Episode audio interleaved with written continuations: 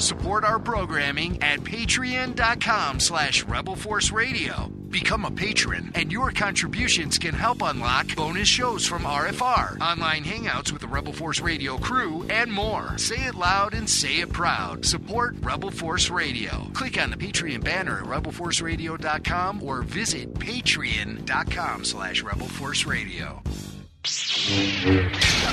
Rebel Force Radio is brought to you in part by Little Debbie Snacks, bakers of all galactic goodness, like mini donuts, Star Crunch, cosmic cupcakes, cosmic brownies, nutty bars, and much more. Little Debbie, official snack of Rebel Force Radio and fans around the galaxy.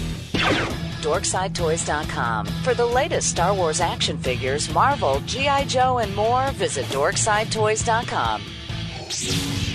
From Topps comes the all new digital card collecting app, Star Wars Card Trader. For the first time ever, collect and trade everything from legendary 1977 Star Wars cards to new cards featuring exclusive content from Star Wars Episode 7 The Force Awakens, all from the comfort of your mobile device. Star Wars Card Trader. These are the cards you're looking for.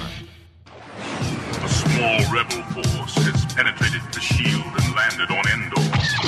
This is where the fun begins.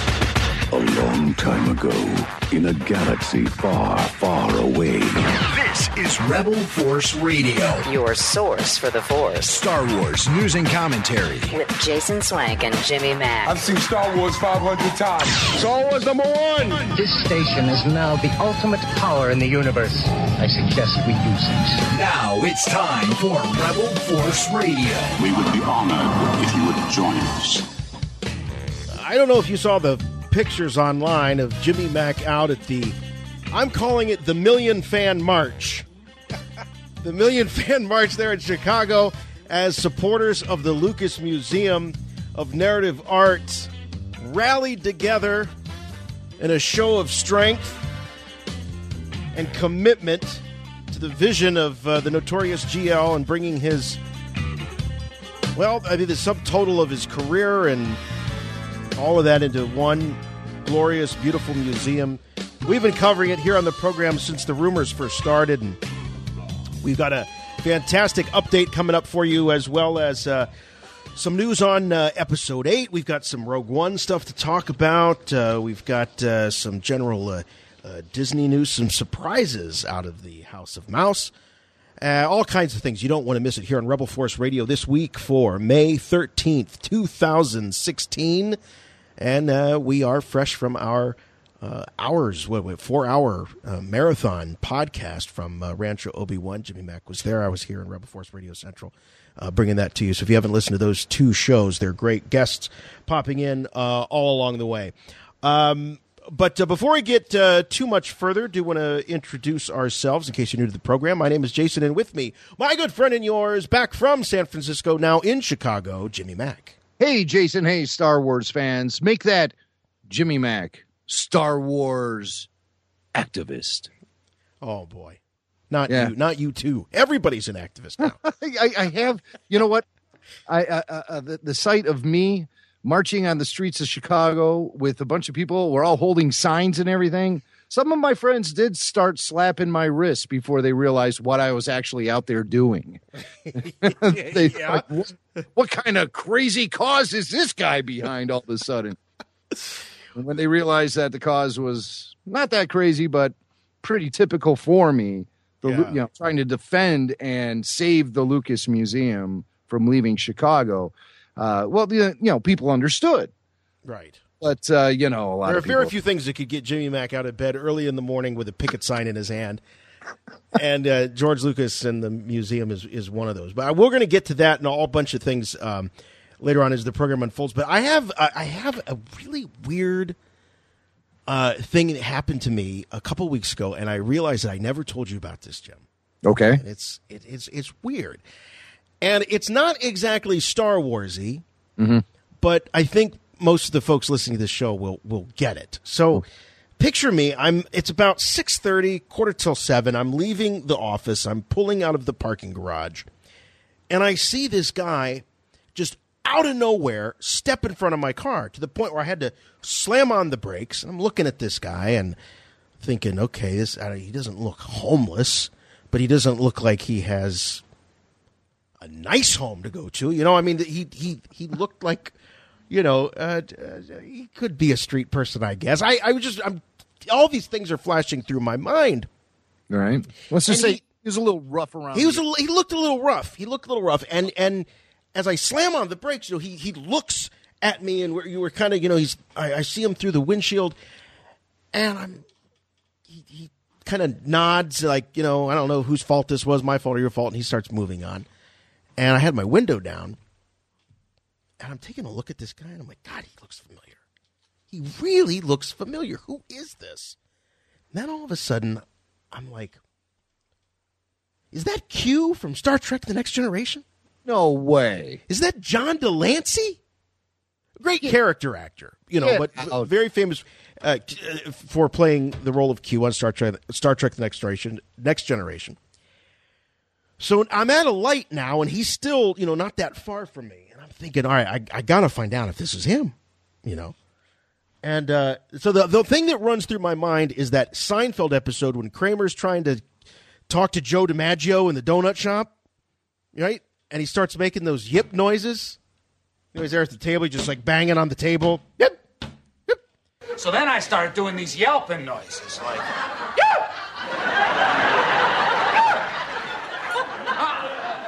no reaction because the guy is so focused, you see. You can just block out anything that's going on around him. So I need a way to get this guy's attention. I don't know why I didn't just, you know, you know, get out of the, you know, park the car, go and approach him. I don't know why I didn't do that, but I, I didn't know it was him. So I'm, I'm just kind of sitting there in the car and I kind of got my head towards the other way and I'm like, John, hey, John. and I'm not getting any reaction from him. And finally, I just look out the window and I just go, Q! Q! hey, Q! I say, John. Guy spins around. We're now practically nose to nose. And it is very clearly John de Lancie, the No, actor from Star Trek. The Next. It's John What? de Lancie. So I, uh, he says yes, and I said, I, I had nothing. I had nothing to say. I said, uh, "Hi, just a fan, uh, saying hi. Welcome to Cleveland. Can I help you find somewhere?" He's like, "No, I've been here for a month. I'm doing a play right here at Playhouse Square, Oh, get out where you work. where I work. You don't even know this? I didn't know this. I had Q living in my building practically for a month. And then, it, you know, I just said, "Oh, uh, welcome to Cleveland. It's nice to have you." Uh, and uh, I, you know, jumped online to see how long the play was going to be there, and that was the closing weekend. So I didn't even get a chance to see the play. And but the thought occurred to me: What if I'd hit him with my car? What would the headlines have been? Star Wars podcaster runs over beloved Star Trek actor in car. Could I have started a war? Could that have been like when Archduke Ferdinand was killed and World War One broke out? Trekkies and Star Wars fans finally going after each other, all because of uh, my bad driving and his bad timing. A moment that will live in infamy. Anyway, so for those of you who don't know who he is, look him up. He's a great character actor. Even if you weren't a Star Trek Next Generation fan, you look at his picture, you go, "Oh, that guy!" You know, he's one of those. Got one of those faces. So, Well, thank you. but I was always a big fan. You can't kill Q. Okay, I, thankfully. I tried. you can't kill Q. You know, he was also uh, in Breaking Bad. He was in a few episodes of Breaking Bad. Oh. Yeah. Well, anyway, so thanks for indulging me, but it was just one of those bizarre, weird happenings, and um, So random. So Hear this, Picard, and reflect. All the galaxy is a stage. World, not galaxy. All the world's a stage. Oh, you know that one. Well, if he were living now, he would have said galaxy. Get out of here, you Kirk loving Spock suckers! anyway, but let's let's talk about uh, random things and uh, Jimmy Mac teaming up with um, Michael Witwer, who's the brother of our good friend Sam Witwer, uh, another Chicago guy. They're both Chicago guys, obviously, grown up in the same uh, area as you, Jim. And so, what was uh, what was the scene like, and how did how did this rally come about? I didn't realize it was that it was that dire that the situation was that dire that Chicago might lose this. Yeah, it all happened last week, Jason, and it happened in a rapid series of events starting early in the week when it was publicly announced that the Friends of the Park, which is a small special interest group, has essentially held up the construction of the Lucas Museum. Construction was to have started this spring and uh, groundbreaking is not happening because of this lawsuit that was filed by a special interest group claiming that uh, they needed to protect the lakefront from uh, any sort of construction going on there. That's kind of a, a, a legal loophole, and I'll get into that in a minute because I really want to explain to people what is actually preventing the George Lucas Museum of Narrative Art from being built in Chicago. Some people are pointing the finger at the city of Chicago, saying Mayor Rahm Emanuel is, is preventing it from happening. Well, nothing could be farther from the truth. Rahm Emanuel is the biggest supporter of the museum, and he's the one who wants it built more than anything because he knows what it'll bring to the city as far as jobs economic opportunities, increased tourism, and expanded educational and cultural opportunities. Um, Rahm's not holding it up, not directly. The biggest problem is Rahm Emanuel also happens to be the least popular guy in the city of Chicago. right? And there are a lot of people out there who want to see him fail at anything he does. So he doesn't have exactly uh, the uh, the support, the political um, muscle that he used to have. He's the backing that he would need for something like this, right? Yeah, things have have been a, a, slippery slope for Rahm over the course of the last couple of years here in Chicago, thanks to the fact that the public school system is a mess and uh, cops are shooting people and people are shooting cops and it's a nightmare. Mm, mm. So, but I mean, this area we're talking about is prime real estate in downtown Chicago on the museum campus. The museum campus. I, I know it's insane that a museum can't be built on the museum campus where museums have been standing for over a hundred years. But there is a legal loophole that the Friends of the Park is using to hold the city of Chicago and the Lucas Museum hostage. And as a result, uh, there's been um, a lawsuit in place, and uh, a judge has put a hold on construction of the museum, forcing Lucas to consider other cities. So here we go again. George was prevented from building the museum in San Francisco, where a lot of people think the museum should be built, but he couldn't build it in the spot he wanted to, which uh, uh is a site of a really dismal looking sporting goods store.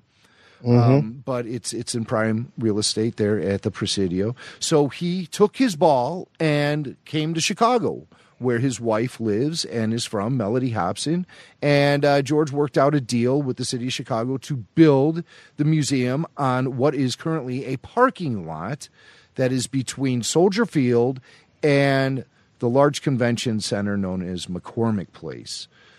What's happening here and why the Friends of the Park have basis for a legal challenge is because they are misinterpreting, in our uh, opinion, uh, something called the public trust doctrine, which was put in place to protect the public against private commercial interests being built up on valuable public space like park space on the shoreline like so like hotels amusement parks casinos restaurants mm-hmm. this is not one of those things this is a museum to be built in a place that also is the home to the Field Museum, Soldier Field, the Adler Planetarium, the Shedd Aquarium.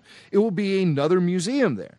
So, um, long story short, Lucas doesn't feel like uh, he has to beg and give up his, his prime spot because he wants mm-hmm. to donate $750 million to the city of Chicago to build this museum. There's more to what uh, Lucas is putting on the table than just building the museum, right? There's also uh, preservation, and it's being constructed, or, or the plan is to construct it in such a way that a lot of these goals would still be met that that, that the opposition has.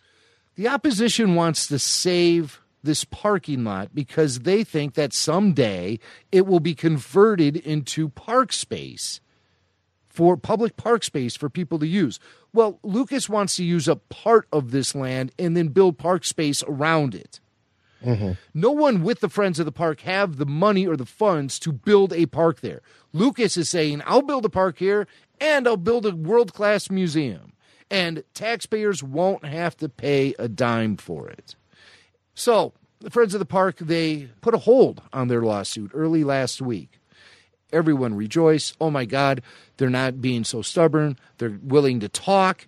Um, Emanuel came up with this new plan to raise McCormick Place, which is basically like this giant wall uh, blocking uh, everyone's view from the lakeshore, and uh, actually raise that, convert it into parkland, and put the Lucas Museum there, where it will only take up a tiny portion of the structural footprint that is currently being used by McCormick Place.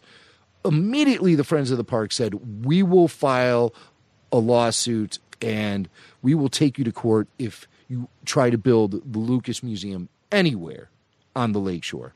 Mellody Hobson heard this. She blew up.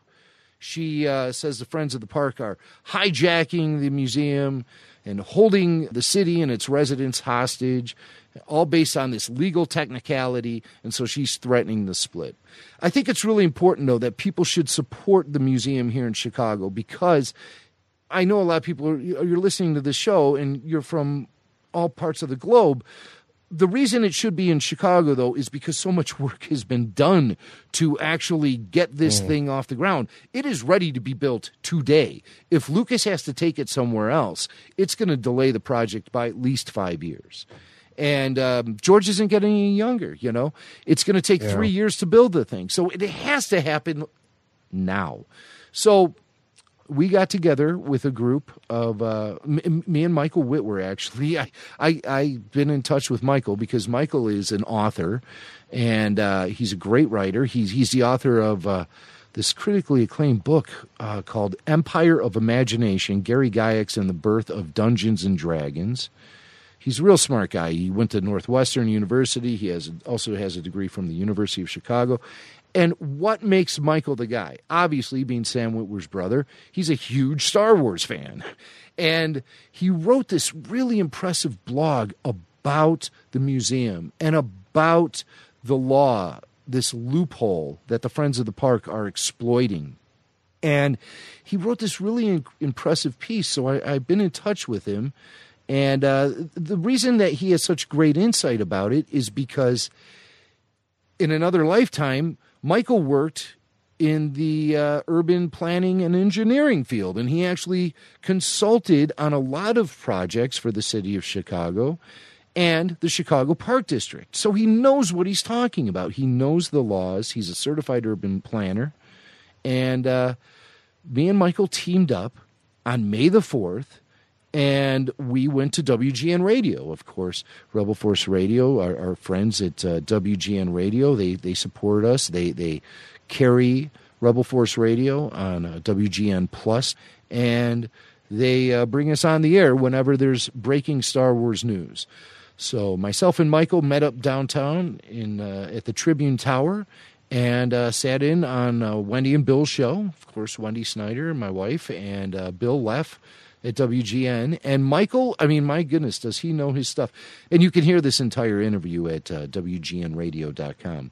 So let's listen into uh, Michael Witwer and myself on WGN Radio. There's going to be a lot of people that disagree with me on this, but I fundamentally challenge the Friends of the Park's uh, legal viability, their case. Yes, it is based on the public trust doctrine, which is inherently a very complex land use issue.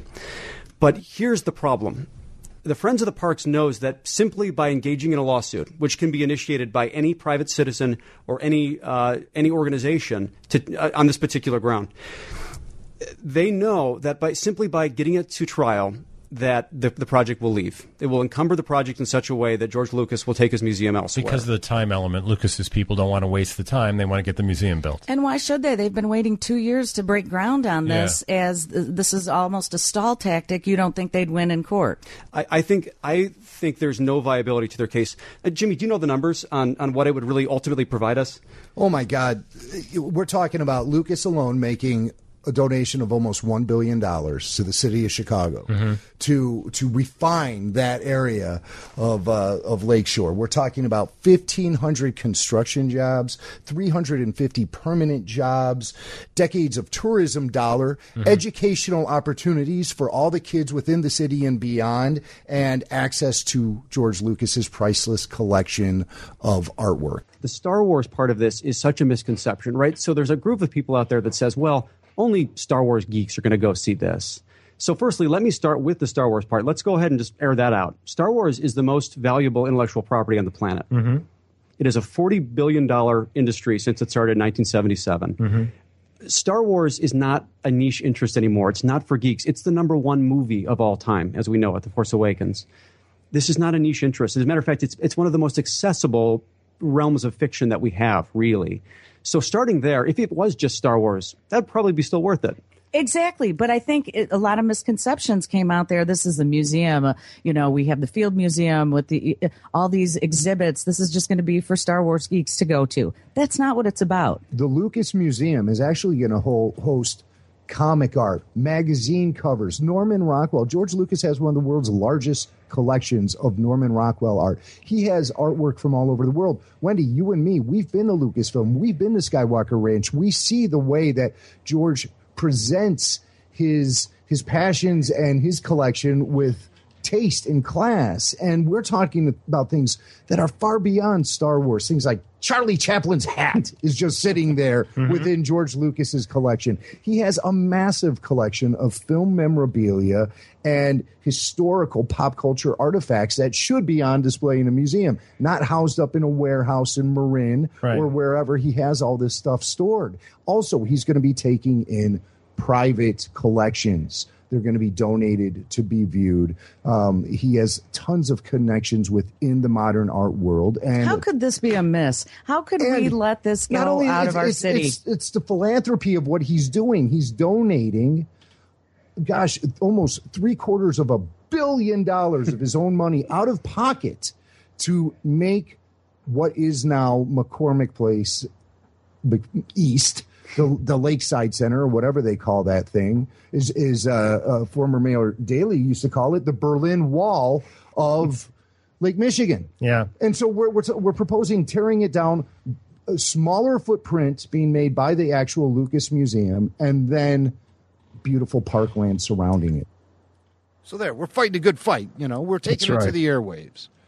But that wasn't good enough, Jason. that wasn't good enough.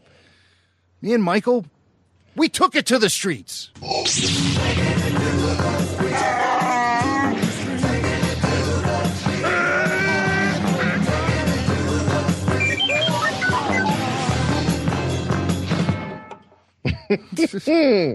so we uh, we we gathered together on May the fourth with uh, about three dozen other uh, supporters and. Um, a guy named Gino actually uh, organized uh, the rally al- along with uh, assistance from Michael and myself, and uh, we had uh, less than 24 hours to to gather up a group of people. But we had people coming in from all over uh, the city and suburbs. Um, gosh, we had a Rebel Force Radio listener named Steve Bennett who flew up from Texas because he saw we were posting about the rally, and uh, yeah, we took it to the streets, and uh, we we went out on State Street in downtown Chicago in front of the Friends of the Park headquarters and some high rise there, and uh, we uh, were armed with signs and uh, and chants. We have chants. You know, I, we, no, you know, it's it's hard at first because it, not many. Hell things, no, we won't go. Well, you know, not many things rhyme with museum, but uh, more on that later. Um, but uh, w- when we arrived, uh, there was all the, the cops were all there. Uh, there was all sort of uh, TV news and media, and uh, I was uh, approached by a reporter, uh, Kristen from uh, WGN Radio, who approached me on the street, and I talked to her about our cause. Hi, you're on Facebook Live for WGN Radio. Hi, WGN Radio. That sounds Save the museum. How you doing? Save the museum. Come on, come out. Bring it back. So what's going to happen at, at 4:30? We're just trying to build support, raise awareness, and the fact that this museum is going to slip through our fingers if we can't let that happen. This is a great cultural opportunity for the city of Chicago. This is a great opportunity to build jobs, to develop tourist dollar, and to just create a great educational experience for the children of the area and children all around the world. So Why- we gotta save the Lucas Museum. Why do you think it's been such a had such so much trouble getting acceptance? Yikes! Well, it, it's a small special interest group that's hijacked the uh, the project altogether, and it's all being done because of legal loopholes, red tape, fine print. There's really no strong reason why this this great museum should be blocked from the shore of Lake Michigan. Why does this museum have a special place in your heart? Why does it have a special place in my heart? Yeah, well, why, why do you um, care about this? I grew up on the films of George Lucas, and I've also been able to uh, get to know how the man operates and the amount of class, dignity, and respect he has for the history of art, pop culture, modern film. Let's face it, there is no greater. Uh, no greater acceptance of art by society these days outside of film. Can you think of any other art method of art or medium of art that gets people buzzing like film? Movies. Everyone goes to the movies, and so there should be a mu- museum here in Chicago, in the great city of Chicago, at the Museum of Campus, to preserve the history of film. And George, I mean, this is a, this is three quarters of a billion dollars that he is donating to the city of Chicago to make this happen. You know, to, to block such philanthropy, um, it's really just it makes you scratch your head. So, what do you hope uh, people that are protesting with you? What message do you want to send out to everybody else? The message we want to send out is um, to convince the, the friends of the parks that what they are trying to protect doesn't exist because the museum campus is already there. The buildings are already there. There is nothing to protect. And the other thing is, is that this development will provide additional parkland, which is, isn't that what the Friends of the Park want? Yeah. All right. Good luck with your protest. Thank you. What's your name? Jimmy Mac. Host of the best podcast, Star Wars podcast there is. Yes. What's your Star Wars podcast? Uh, you can hear me on Rebel Force Radio, Star Wars podcast. Find us on iTunes, WGN Plus, and anywhere you get podcasts. There's also another show on WGN Radio that they should- should listen to, right? Oh, and of course, uh, Bill and Wendy, middays, Monday through Friday. Okay. Big Star Wars fans there too. This I know. Oh, she didn't know who she was talking to you know, there. Kristen Decker, um, when you work in radio, oftentimes you work with people and you don't see their faces because they're at oh sure behind mic somewhere else or they're at remote location. Now I've met Kristen before, but years ago, and uh, she's pretty cool. Um, but she was, she didn't know who she was talking to for a second. I'd On like a couple to say, of levels, right? I'd, I'd like to say it was you were Mister Mister Wendy Snyder. Well, yeah, Uh, yeah. Of course, she had to make sure that I plug uh, the wife show there too. but so finally, the, the the rally kicks in, and um, Gino was behind the microphone. We were all out there, like I said, about three dozen of us. Um, Michael Witwer. We're uh, holding the signs. We're chanting. So here's a, a little taste of that. Let's let's go to the streets of Chicago, May the fourth, for the Save the Lucas Museum rally. Friends of the Park. How do you call yourselves Friends of the Park when we have someone donating almost a billion dollars, the largest donation to the city in the history of the city by a factor of five? We love George! We love George! We love George! We love George! We love George! We love George! We love George! What do we want? When do we want it? What do we want? When do we want it? Do we want it in another location? No! Who's standing in our way? Stop, friends of the parking lot! Stop, friends of the parking lot! Stop, friends of the parking lot! Stop, friends of the parking lot! Stop, friends of the parking lot! Stop, friends of the parking lot! Stop, friends of the parking lot! The ironic thing is that a lot of people here also love parks. I love parks. We love our parks. We want you to do your jobs. All right. You know, I think, you know, as you pointed out, Jim, the thing that just scratches your head, you know, all you hear about is how uh, states and municipalities and cities and all, you know, all over the country are all bankrupt. They don't have any money. Um, and here you got a guy that's willing to give uh, not just, uh, you know, huge sum of money, but on top of that, creating, um, uh, you know, a sort of uh, uh, mecca for fans of the most pop, as, as, as Michael pointed out, the most successful intellectual property ever. This is an upgrade the city of Chicago desperately needs. So, what um, I'm asking you guys to do, if you wouldn't mind, there's a, a website we put together called buildlucas.com. Buildlucas.com. And you'll see there's a little uh, button there. You, you click there and you print the sign.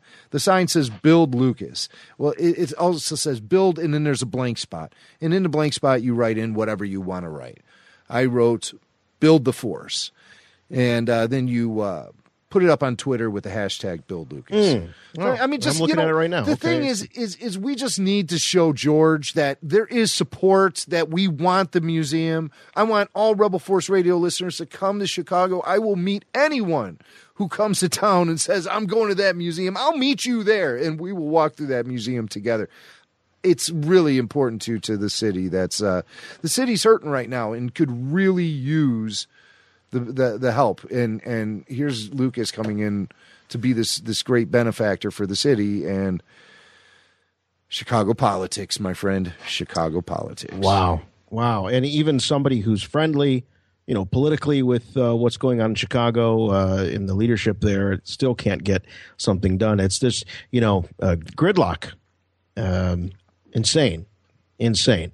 All right. Uh, well, on to uh, some happier news. Um, as you uh, may know, if you are followers of the program, that we were involved in a wonderful effort to help raise money and more awareness for Steve Sansweet's Rancho Obi Wan. And as a lot of folks don't realize, it is a nonprofit and is a charitable organization, and any donations that you make uh, are tax deductible. So become a member, get that tax deduction, and go look at some Star Wars memorabilia and save on your taxes. Like, is this the greatest deal ever?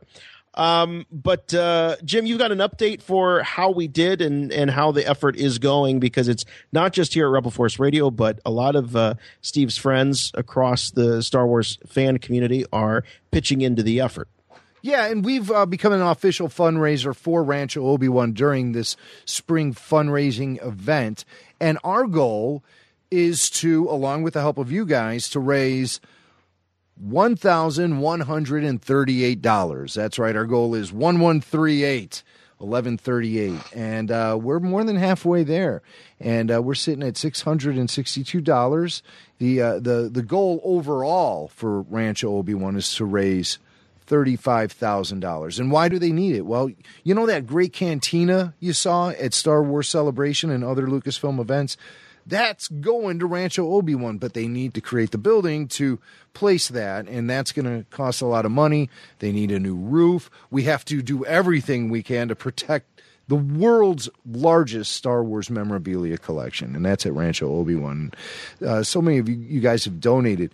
Andrew Kiefer, Alexander Gates, thank you guys uh, so much. Let's see who else is here. Some anonymous, anonymous. Steve Bennett, once again. Steve Bennett, the guy who flew to Chicago for the Lucas Museum rally. He uh, he donated. Heather Goldman, uh, Stephen Jimenez, and Kieran Duggan. You know, these guys are really answering the call and doing what they can to help Rancho Obi Wan survive into the future for generations to come to enjoy Star Wars awesomeness. And I'm I'm really behind this. You know, after going out there and hanging out with the guys and really seeing what kind of sacrifices that they make to maintain and keep the museum alive just really makes me want to give and do as much as I possibly can. So we're just hoping you guys can uh, help us out. We want to raise uh, 1138 for Rancho Obi-Wan. So all you have to do is visit donate.ranchoobiwan.org slash Rebel Force Radio and you'll see a post on our Facebook page and at rebelforceradio.com. So uh, click the link and do what you can to maintain the world's largest Star Wars collection. Rancho Obi-Wan is home to the world's largest Star Wars memorabilia collection, as recognized by the Guinness Book of World Records. Become a member of Rancho Obi-Wan right now to get exclusive access to tours of Rancho Obi-Wan hosted by Steve Sansweet, invites to special events, and more. Plus, you can also make a difference and help Rancho Obi-Wan grow with a simple donation of $1 or higher. Visit ranchoobiwan.org now to get the latest news, become a member, or make a donation. RanchoObiWan.org. All right, and uh, you know I've been hearing some things about this, but I, I got I'm really glad that this is coming up on the show because I need to know more about this. This this documentary called Elstree 1976, and it is now currently in theaters and available on demand in some certain um, places. I've not seen this yet. And just when you think you've seen everything there is to see about Star Wars, the making of Star Wars, you know, out comes something like this that really tries to take a new and unique uh, perspective. And uh, Jim, is this this film? Have have you seen it? Yes, I have seen. You've now seen it. Okay, Yeah. and so where can we see this? Did you actually go to the theater to see it, or is it something you downloaded, or? You know, it is playing at a theater not far from me in Schaumburg, but no, I did watch it on uh, Amazon, Amazon Prime. You you can get it on YouTube. Oh, you can. Yeah, oh, Oh, yeah. all right, I'm adding it to the queue right now. Yeah, very easy. I didn't to- realize that. Very easy to to get a hold of this cool little documentary. It just came out last week. It's called Elstree 1976, and what it's all about is it's a look into the lives of the actors and extras behind uh, Star Wars and and how Star Wars has affected their lives. So basically, the way the documentary is broken down, it's in essentially three parts. You uh, you have interviews with the cast where they discuss where their life was before Star Wars, what their experience was like doing Star Wars, and how Star Wars has impacted their life afterwards. And um, with a cast of uh, guys like uh, David Prowse and Jeremy Bulloch, two names very well known to Star Wars fans. Of course, David played Darth Vader, Jeremy played Boba Fett. Um, yeah, you, you understand how Star Wars had an impact on their life. But if I said, boy, I wonder what kind of impact Star Wars had on the life of John Chapman. You'd be like, well, what? Who? Da, what? Who's John Chapman? John Chapman played an X-wing pilot who you really only see the back of his head in one part of the film during the the Rebel briefing room sequence. You know, the the Death Star trench run, General Dodonna briefing. Uh, you see the back of his head, and um, also he's featured standing in the uh, in the throne room at the end, and Luke, Han, and Chewie walk by him as he's standing there at attention with fellow X-wing pilots. so he's, I mean, really nothing more than an extra. You know, Yeah, uh, yeah, yeah. John is not acting in this film; he is standing in this film. And uh, Angus MacInnes, of course, who uh, uh, played uh, the uh, Red Leader, and uh, or no, he played Dutch. Dutch Vander. Yeah, yeah. Um, he was also uh, R- Rosie the Rose from uh, the movie Strange Brew with uh, Bob and Doug McKenzie. Eh? Um, but so Angus is an actor, though. He's very much an actor. You know, he, his face was seen on screen. He actually had speaking lines. He he's a real actor. Anthony Forrest, another guy who's a real actor, and somebody we talked to here on Rebel Force Radio before. He played the Sand Trooper. We don't need to see his identification. And uh, Fixer in the scenes that ended up on the cutting room floor. Also ending up on the cutting room floor mostly was Garrick Hagon, who played Biggs Darklighter. His uh, scenes with Luke were famously cut out of the beginning of the film, and then he just shows up at the uh, end as a, an, a fellow X Wing pilot with Luke. Paul Blake, who played Greedo, well, let's say half of Greedo, because he played Greedo in the London shoots, but there were pickup shoots here in the States where um, Greedo was played by an actress. Uh, Derek Lyons, uh, again, a guy who basically had a small time film career as a an extra. He was one of the guys who was one of the medal presenters in the throne room when uh, uh, General Dodonna grabbed the medal and handed it to Leia. I think that's how that went. And he was also one of the uh, security guards in the throne room when Luke, Han, and Chewie walk in. He's standing there at attention with a, another guy flanking the door. Um, who else was in? Pam Rose, who played that weird, big headed uh, woman in the cantina um, whose name is escaping me, the character. She's pink. She's got a big head. She's wearing Oh, a um, silver uh, bikini. what was her name? I mean, talk about bit player. You you barely see her in the film. I mean, she's strictly background. And uh, Laurie Goode, our friend Laurie Goode, the, the stormtrooper who hid his head. And Laurie, of course, is as affable and friendly as he was here on Rebel Force Radio. Uh, quite honestly, you know, having done interviews with several of the members of this cast over the years, uh, meant that the, the film itself didn't really have those big time revelations for me. Uh, really didn't, but there were a few standout moments, and I, I did pull some sound just to give you a little taste of what this film's all about. Now, as far as the documentary, it's mostly an interview sort of thing where people just sort of talk about what their experience was like in Star Wars. Uh, Paul Blake, though, where the film really stands out because it does get a little mundane in certain points and borderline boring in others. Uh, but where the film really stands out is when these guys are actually talking about their experience on the set. And Paul Blake told a story I've never heard before. Uh, Paul showed up to the sound stage at Elstree to uh, shoot the Cantina sequence, and uh, he was sort of just taking in the scenery. And it, it's a funny story. Let's let Paul tell it.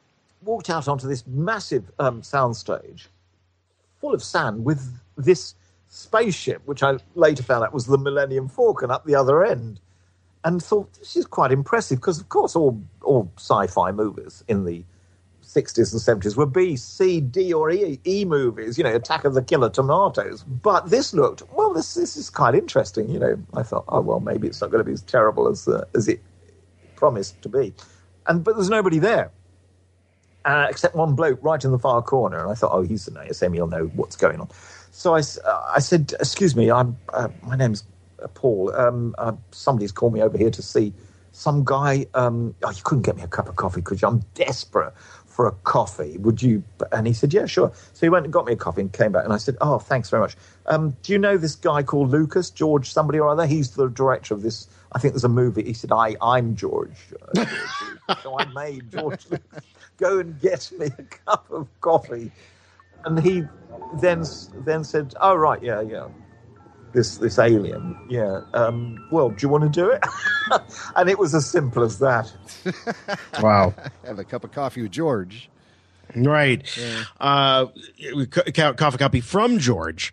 Yeah. Uh, uh, uh, amazing. And, and, you know, these are, as you point out, Jim, I mean, these are the, the stories that only can be told by uh, the folks that were actually there. And, uh, you know, when you think about the fact that, uh, you know, we're getting, as I'm getting close to 40, so is Star Wars, you know, it's not going to be too far out that a lot of the, the, the people that were, you know, the first person narrative of the making of these movies is, you know, it's, it's in danger of not being uh, available to us anymore. So the more of these types of films, uh, even if they do run the, run the, uh, risk of being mundane from time to time, it's gems like that that we need to preserve. That's well said, Jason. And, you know, that's a thought that raced through my mind watching this thing because there is this this melancholy feeling about this documentary that, you know, um, sometimes life presents opportunities that come and go.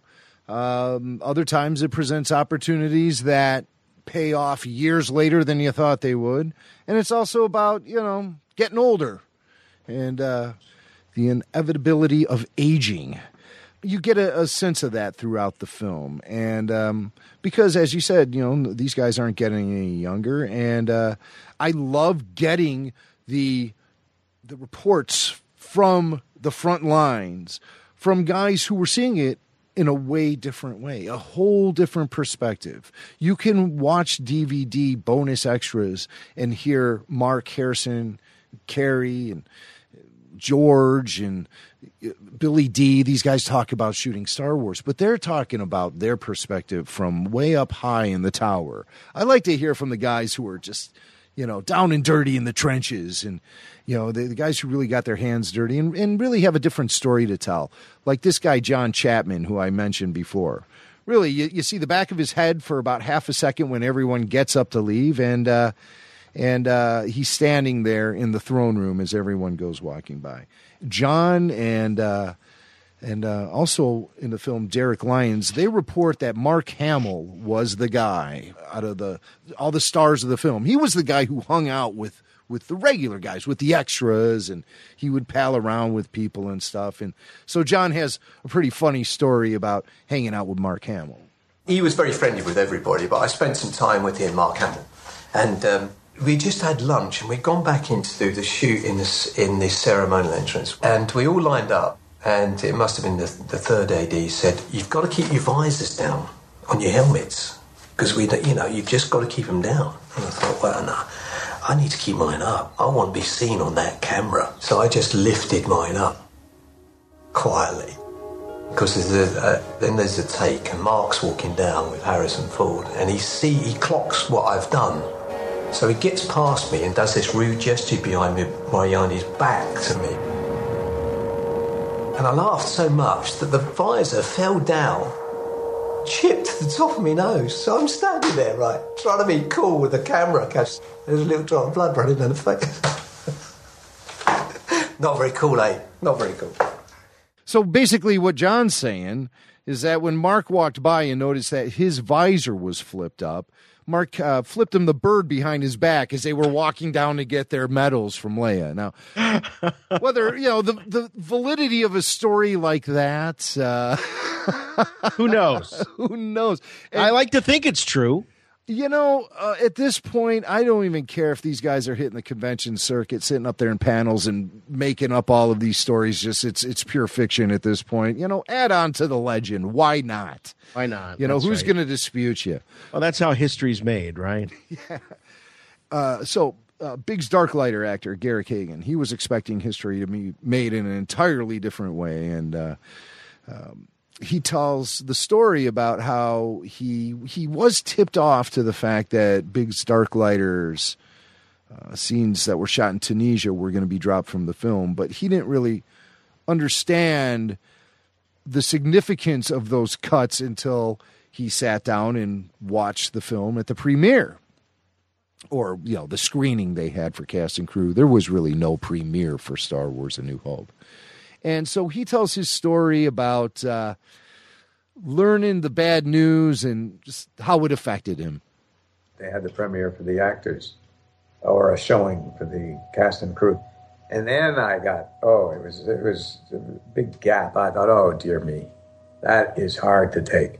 And and i was quite angry and hurt and everything else. But I saw, and curiously enough, I saw Gary outside the film, outside, and we were two out of the cinema after the showing, pretty well at the same time, and I kind of, I thought, oh, oh, I, I, I started to say something, and I pulled back. Thank God, I didn't get let my anger out, but um, subsequently, it's been Gary who I've I've become very friendly with, and. Uh, I like him very much, but at that time, it was hard to take.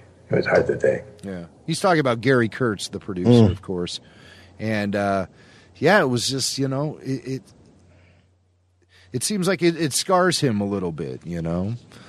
well, sure. I mean, it- and not.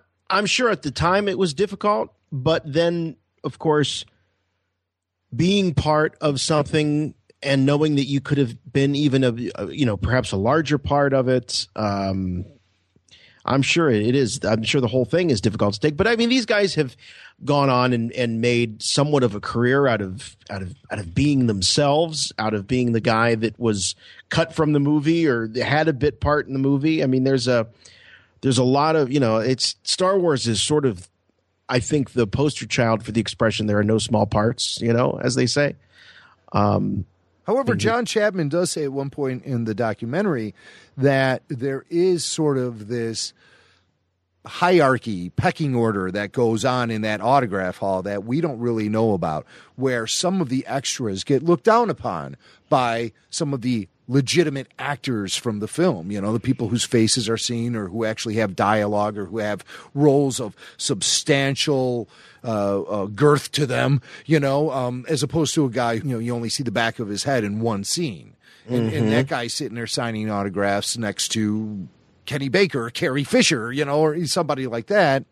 There is this this sort of uh, prejudice that might go on amongst the acting community that are you know the, the signers the, the the ones who are out there actively working on that uh, convention circuit. So uh, Garrick Hagon Biggs!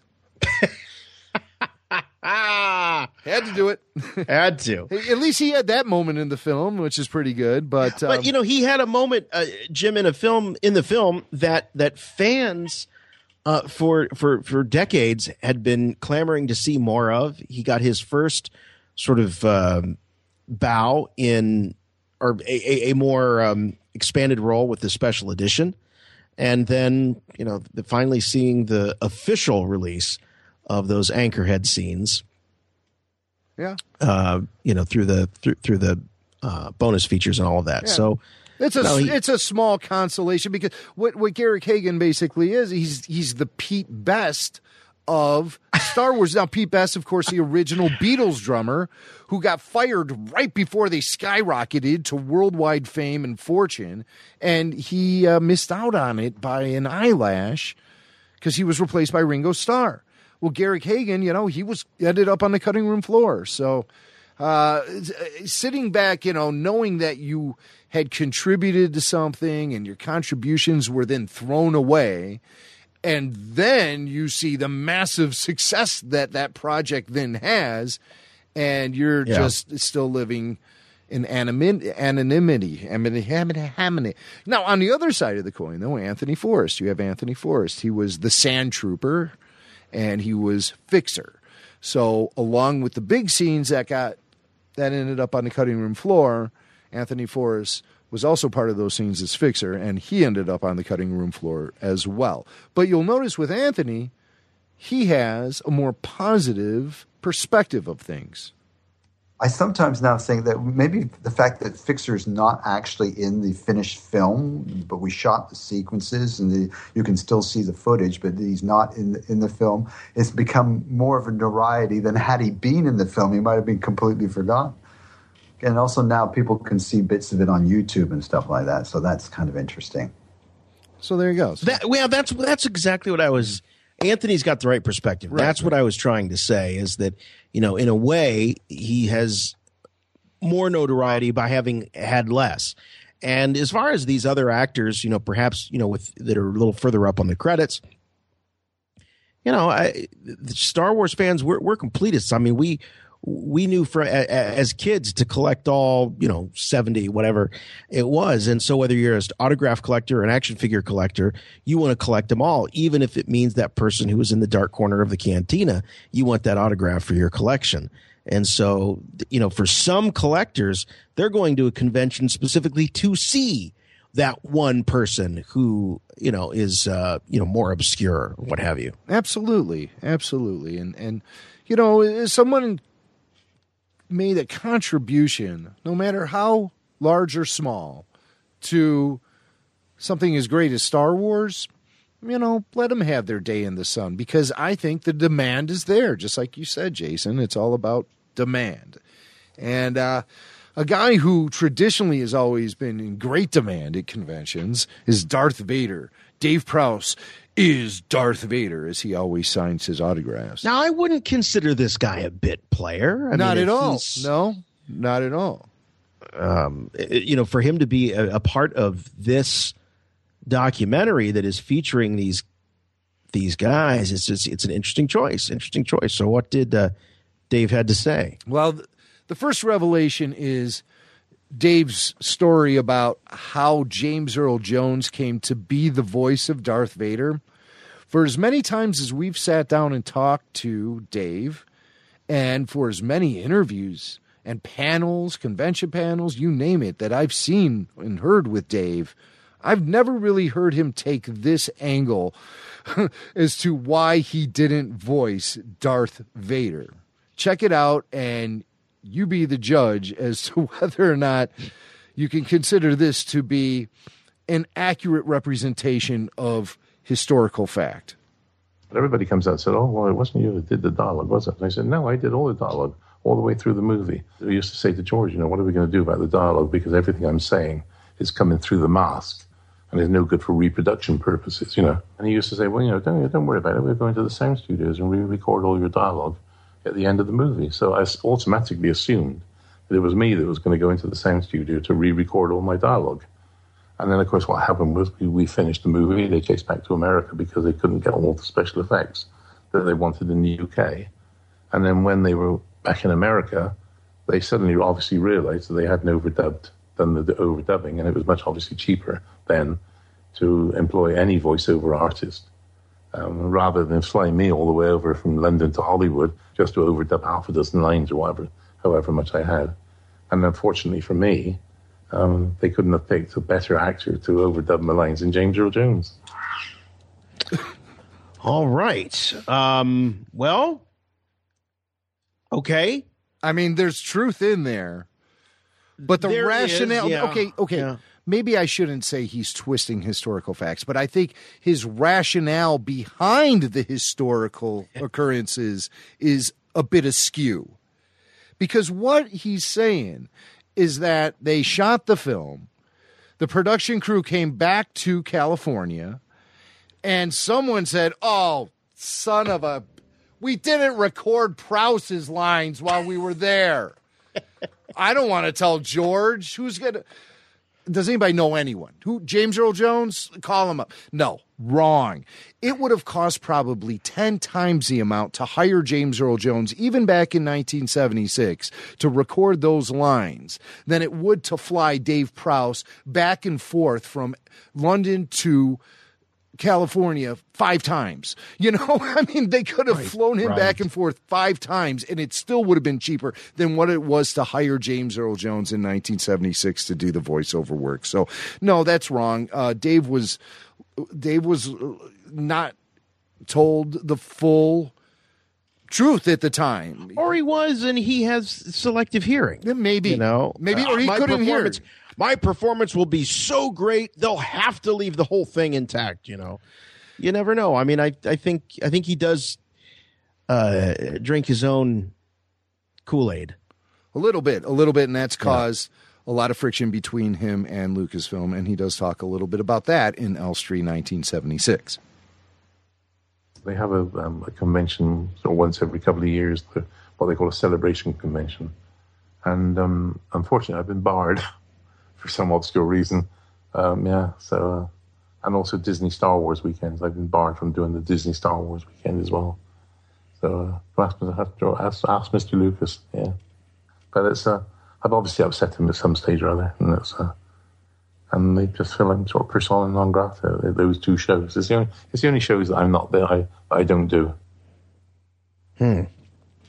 It, you know, it is a shame because I'll tell you, um, I have I've had the absolute uh, pleasure, honor of sitting at a table with Dave Prowse a couple of times, and he's the one. He, he's he's he's one of the few that, as I'm sitting there, I just can't get it out of my head that this is actually the guy.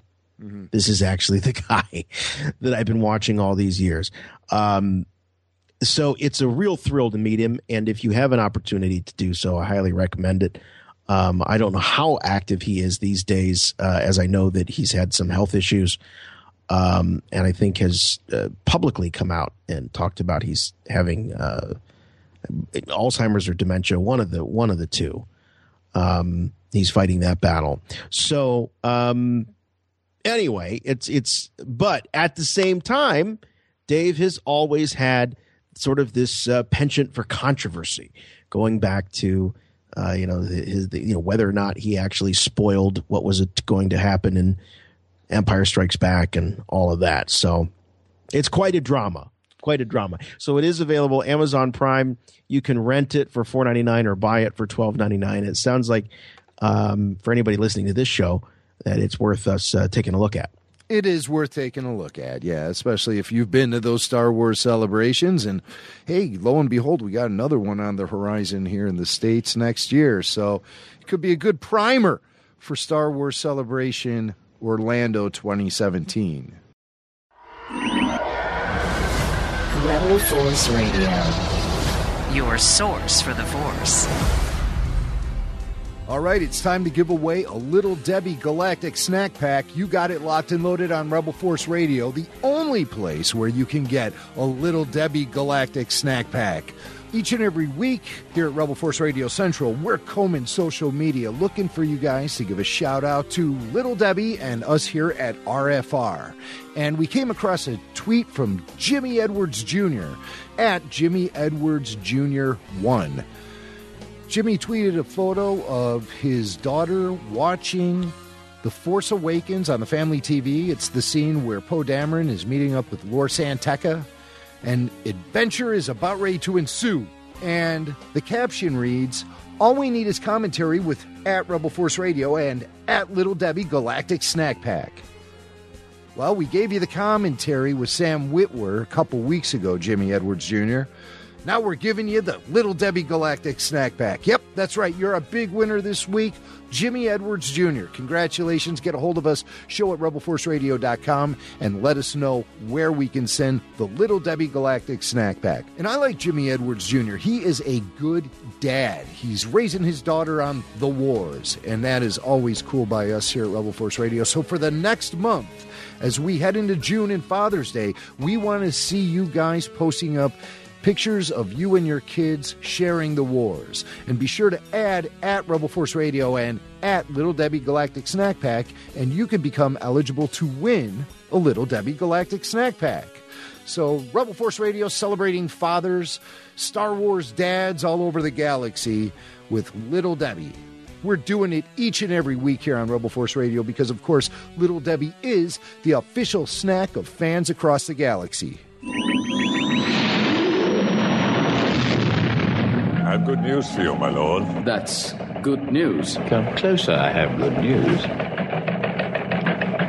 All right, well, it's official, at least as official as it's going to get for right now. I don't think we have anything, uh, certainly out of uh, Lucasfilm or uh, or Disney, but as we have been covering here on the program, the long race for the role of a lifetime, that is of uh, young Han Solo, has finally been cast. It is Alden Ehrenreich, who uh, was last seen, most recently seen in the uh, Coen brothers film.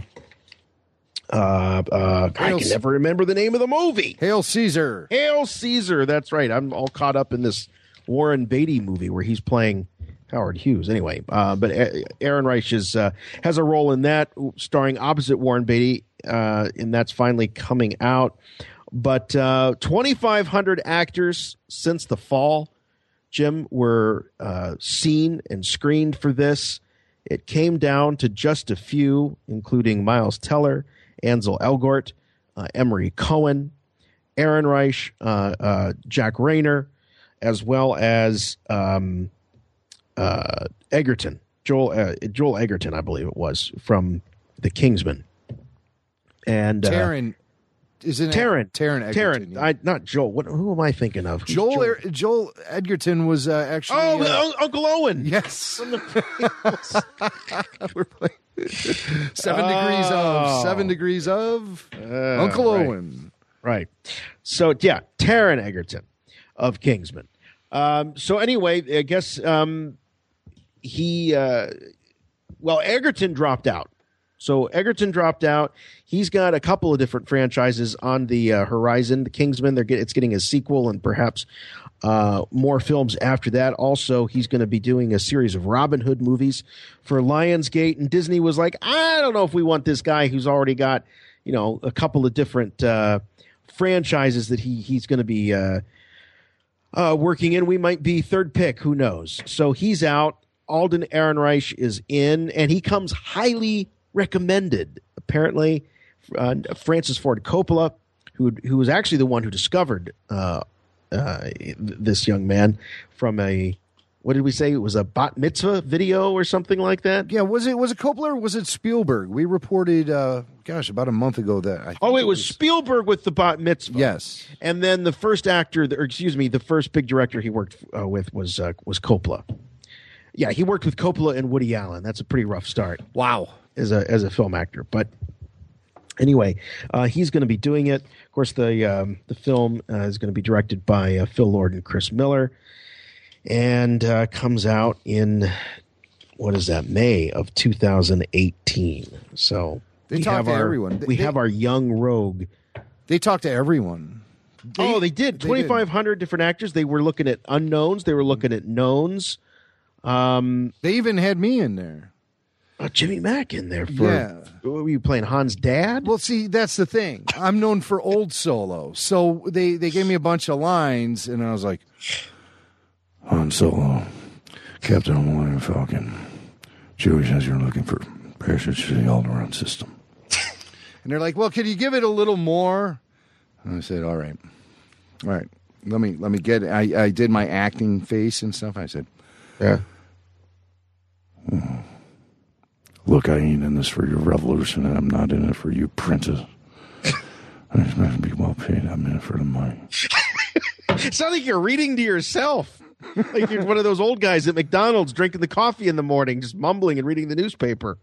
Maybe that's what Harrison Ford's doing these days. You've never heard of the Millennium Falcon? It's the ship that made the Kessel run in less than 12 parsecs.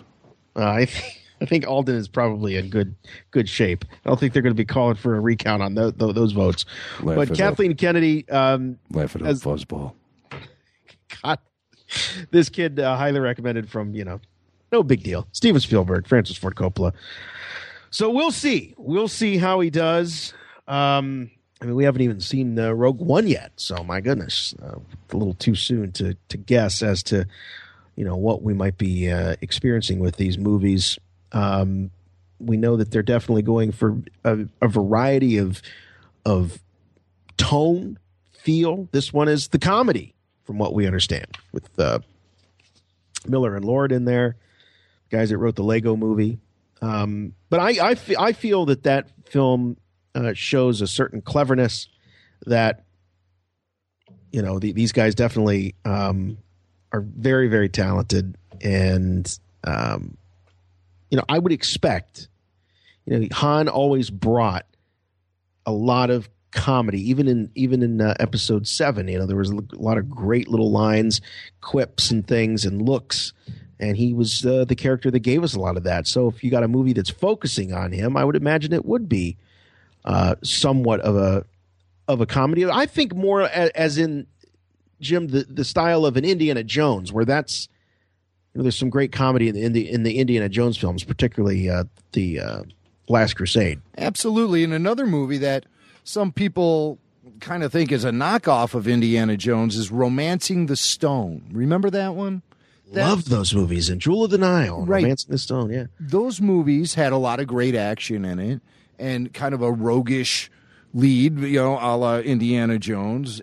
But there was a lot of good comedy throughout. I mean, and I mean laugh out loud stuff. And, Mhm. uh, you know, stuff that was put in there purposely to be laughed at. And that's what I think we're going to be getting with this. I think so too. Um, so switching gears to the uh, the first Star Wars story, uh, Mads Mikkelsen, who I just I love this guy. He's Le Chiffre in uh, Casino Royale, and I just think it's so cool that he's going to be a Star Wars movie. But he might be he, he's got loose lips, and he was uh, recently being interviewed by Sky News, and you know after that trailer, we're trying to piece together who's who, who's who, and we don't see Mads in the trailer, if I recall. No, we don't. We and do there might be a reason for that. but here's a clip of Mads on uh, Sky News, and you be the judge whether he spoke a little too much.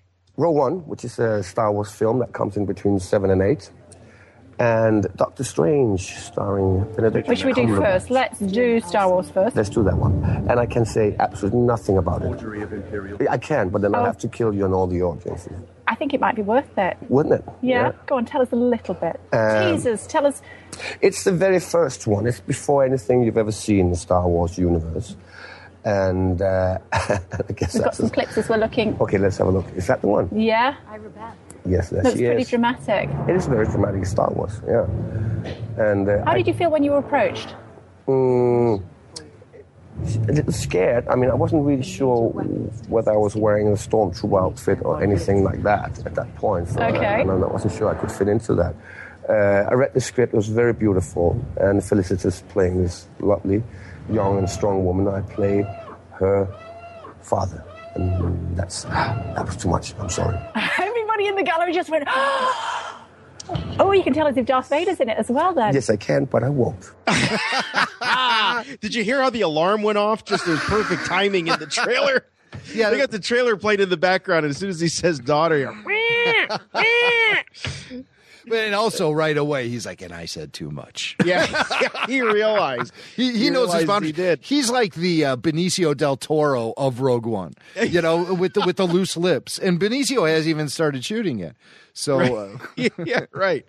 Um, but he's uh, or has he?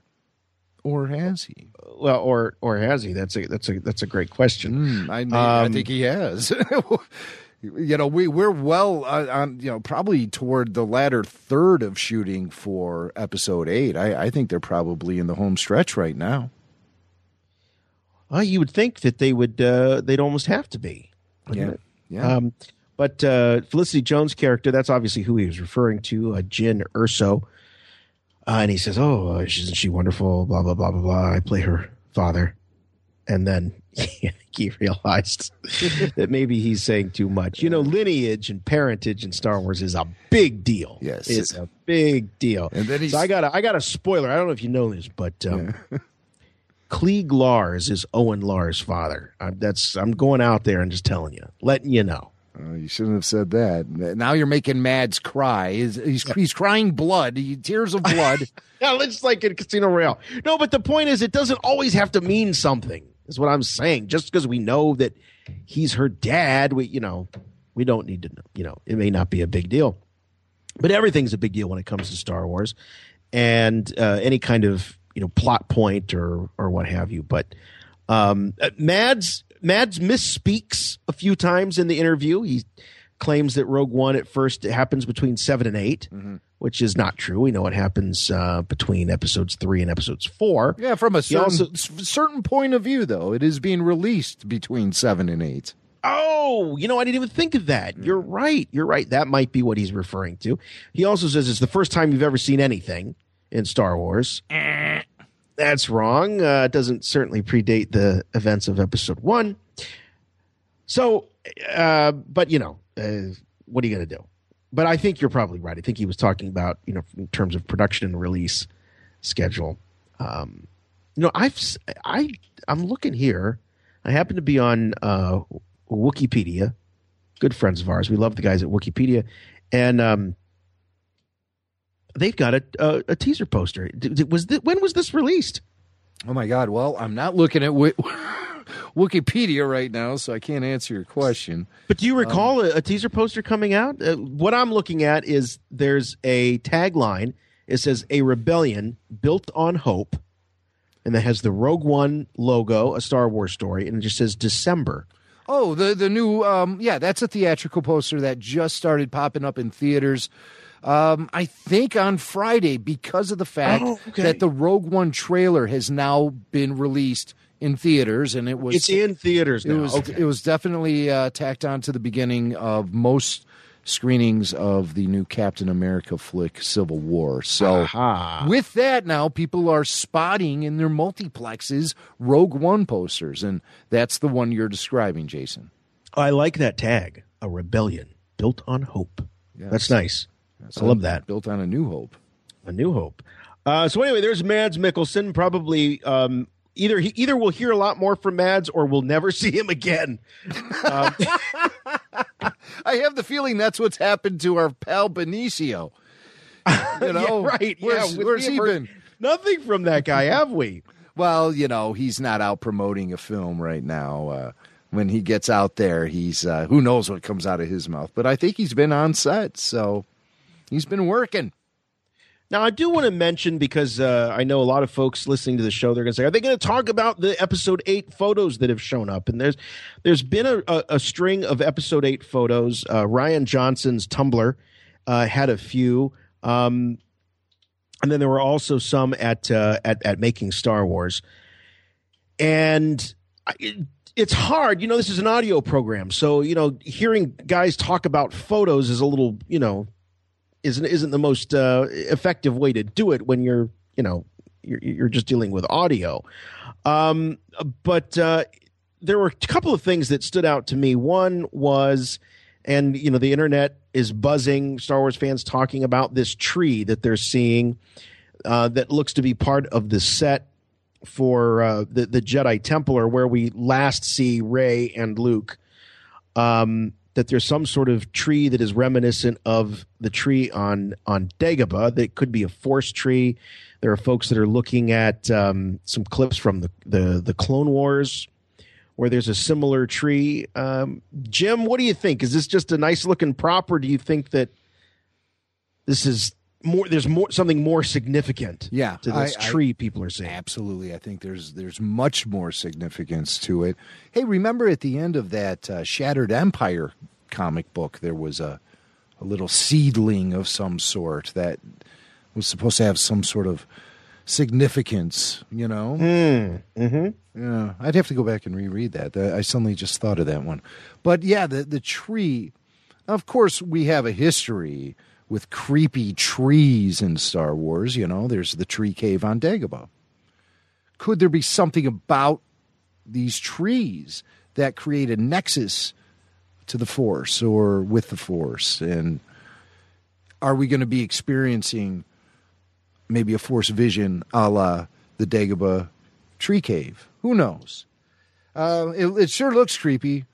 Well, you don't need to have a tree to have a force vision. Just ask Rey. Yeah, um, but this could be some sort of siphon, some force uh, antenna, even. Um, it, it clearly looks like it is supposed to be placed at that first Jedi temple on Ahch-To. Uh, the, the the set looks very much like. What's the name of the planet? It's Ahch-To? Michael. Ahch-To. Ahch-To. A C H hyphen T O. Okay. Ahch-To. Like Um, act, like Act Two. I wonder if there's Uh, oh my God! significance that. Well, we're we're rolling now. Um, Act two, we've cracked the code. We, we have well, hey, you know, from the man who brought you Dark Father, we have Act Ahch-To. Ahch-To. Uh, I shouldn't say from the man from the story, um, but great to see the Falcon there. That that enormous, life size Falcon, um, looking beautiful there in the this reproduction of uh, Skellig Michael and the steps. Mhm. Um, the fact that they took Jim the the the um, the effort to recreate all of that leads me to believe that this is going to be a setting that they're going to be using quite a bit. You think we'll be seeing a lot of Rey and Luke's time there on Ahch-To? Well, that's a good question. Um, obviously, yeah, I expect the first third of the film to be primarily based at Ahch-To uh, for those those characters. You Mhm. know, Rey doesn't just show up at the Jedi Temple and Luke says, "Well, let's go on an adventure." You got the Falcon. I know what that means. let's go. Um, right. And Chewie's there, and R2's there. So uh, interesting. Uh, you know, how long are, would a Chewie want to stay there? Um, I forgot about Chewie's Yeah, yeah. there. You're right. It's real easy to forget. What's forget. Chewie going to do? What has he been doing? She went up those steps three weeks ago. I, we have, you know, R two can't go up the steps, and Chewie doesn't want to. Right, So- right. I mean, if this was one of the Lego stories, Chewie would be wearing, you know, a, a Hawaiian shirt and supping a pina colada and on a lawn chair. I, Um, I accept that, and I accept that.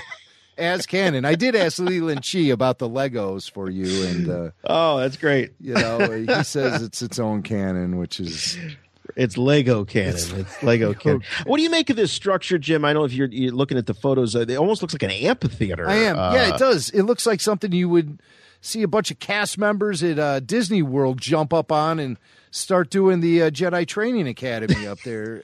yeah, right. It could be, uh, yeah, like an amphitheater of some sort, and it looks very earthly. Yeah. Um, you know, it looks like uh, you could go see a music festival there or something. Um, I don't know. And and the other thing is, it looks like in proximity to the Ahch-To set, it, it looks like it's right next to it. But I Right. don't. I don't think we're to assume that this is Ahch-To. Um, the background with the the woodlands and the trees and everything. I don't know how much that'll come into play into the film. I just think it's an outdoor shooting location. But Right. um, but yeah, and it doesn't look very Star Warsy. I I will say that. It, no, it it looks um you know I, I gosh I'm thinking of sort of how the the opera house in episode three um I would say if it if it it looks more prequely than it does uh you know this sort of OT used universe vibe um just for me but who knows what it who who knows what it is. Mhm. um maybe that's just where the crew hangs out I don't know Not like now, now Rian Johnson's photos. Few things that we see. Um, now he's released these from the set of episode eight, and uh, he's got a Tumblr blog you can uh, find and and and follow. Uh, they're all the photos that he's posted are black and white, which gives it sort of kind of this timeless uh, vibe to to everything. The only thing that we really see, we do see him, um, or we we see a, a an, an X-wing um, fuselage with a with a, uh, a a pilot in the cockpit. I don't know if we can actually tell whose X-wing that is. I don't believe so.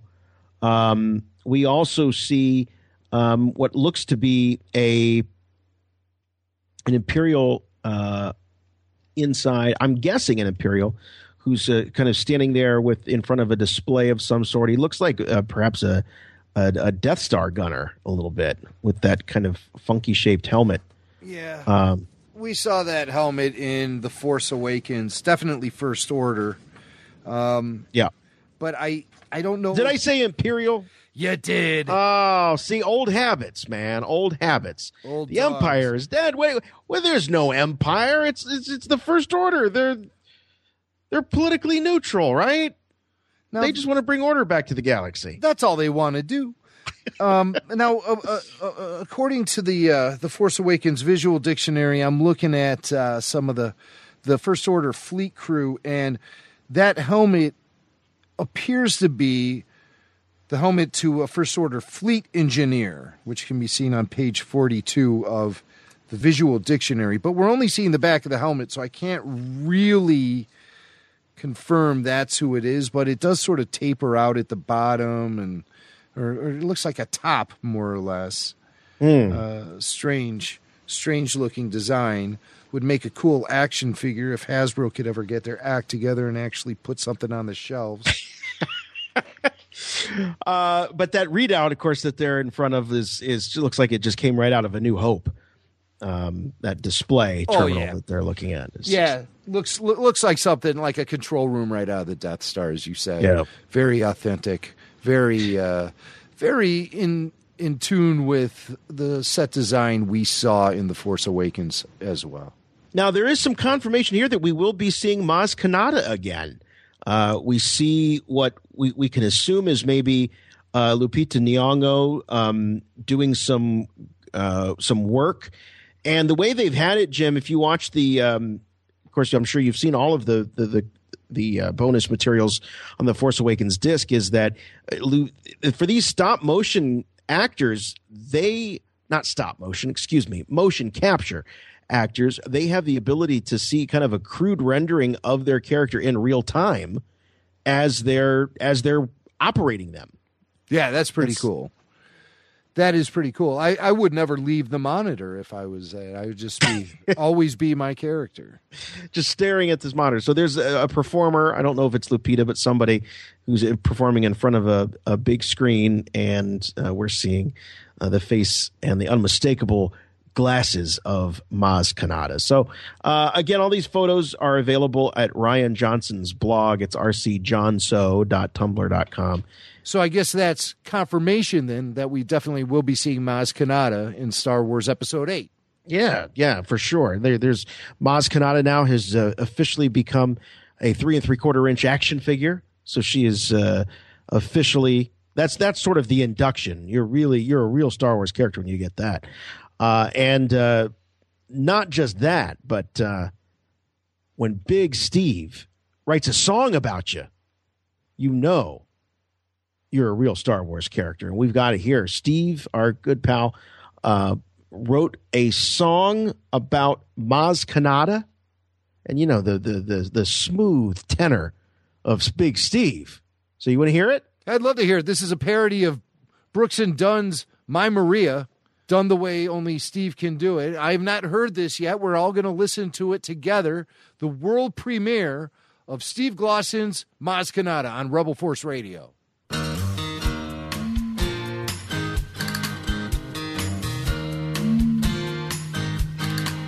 Maz Kanata.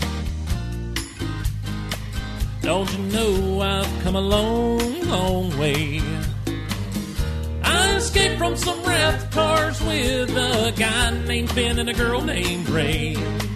Mascanada. You wear big goggles on your eyes.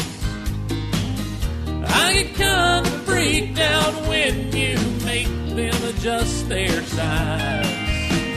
Gonna help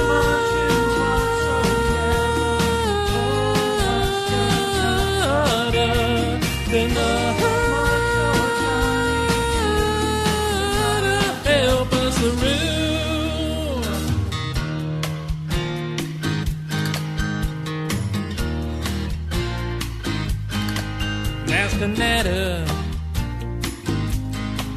You've seen some blue and sorrow time. You've got a bar for freaks and weirdos of all kinds. Tiny lady, Mm. you've got a thing for Big Chewie. You've got Luke's blue laser sword he lost at Cloud City. Knows the force is strong in inside of a ray. First order came and blew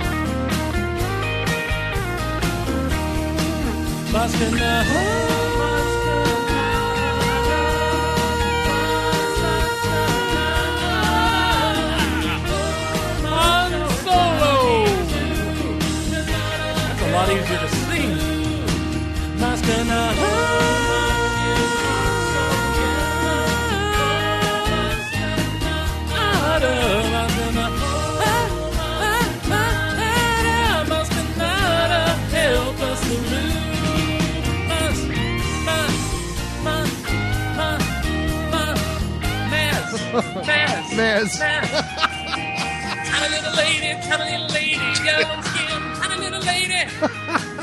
That's what we call freestyling. Oh, Big Steve with Maz Kanata. Take off of Brooks and Dunn's My Maria. My goodness. Oh boy, like like Tennessee honey. That that that sweet tenor voice of uh, Big Steve. Borderline yodeling. I don't know if you can hear. I don't know if you can hear this, Jason, but my dog is barking, and all of the uh, burglar alarms are going off in the cars in my neighborhood right now. It's really amazing that Big Steve can hit those high notes like he can, but that was a work of genius. Amazing stuff. The world premiere of Maz Kanata from Steve Gloss. And Steve, of course, is going to be joining us in Orlando next month on uh, June 10th at uh, Disney's Hollywood Studios for the RFR listener meet and greet.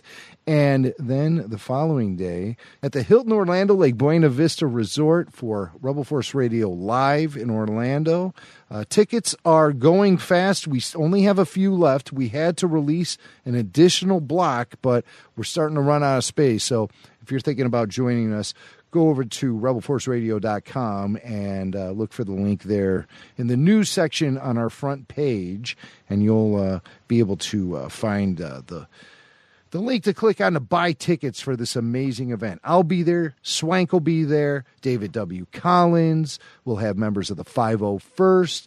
And uh, of course, Steve Glosson will be there in person to uh, yodel in your ear if you're lucky enough. Hey, uh, by the way, while we're on the topic of Orlando,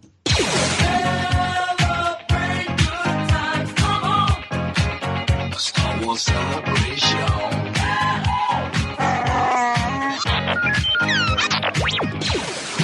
The dates are set, and all eyes are on April 13th through the 16th, 2017, the or- Orange County Convention Center for Star Wars Celebration 2017.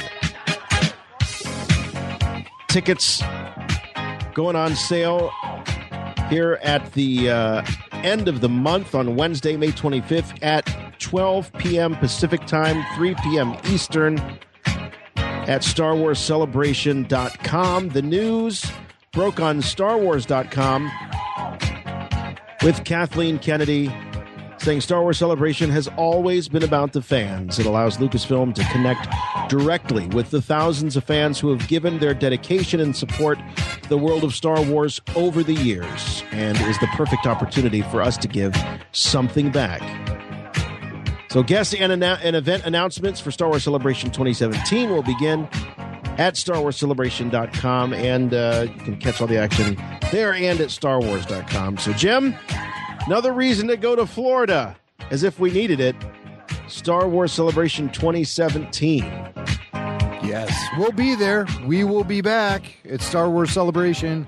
And uh, we've already had early meetings about our uh, opening night uh, kickoff event. So uh, you'll definitely want to be listening to Rebel Force Radio in the months leading up to Star Wars Celebration Anaheim. And of course, we will have uh, full reports and coverage from Star Wars Celebration Europe, too, as we will have. Uh, correspondence at that event as well. But unfortunately, Jason and myself will not be at the celebration event this summer, but you can definitely find us in Orlando next April. 2017 Star Wars Celebration back in Orlando. Cannot wait. May the Force be with you. May the Force be with you. May the Force be with you.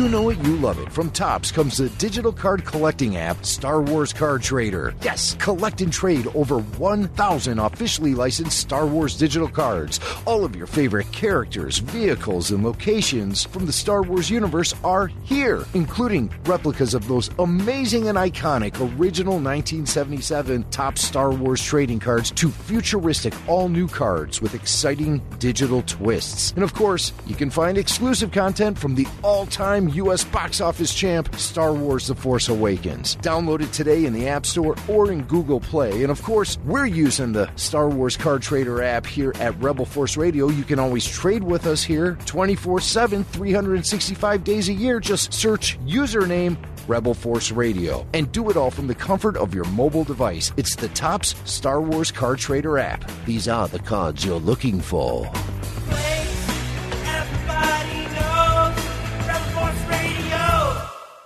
One other thing I did want to mention is, uh, and Jim, I'm sure you guys spoke about this on a Star Wars Oxygen. I don't know if this news broke, and I don't really know how much this is news.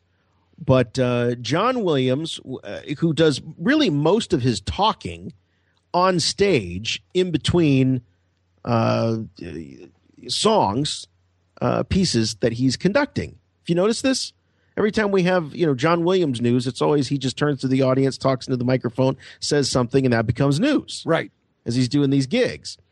Um, so he was playing a gig um, in Philadelphia.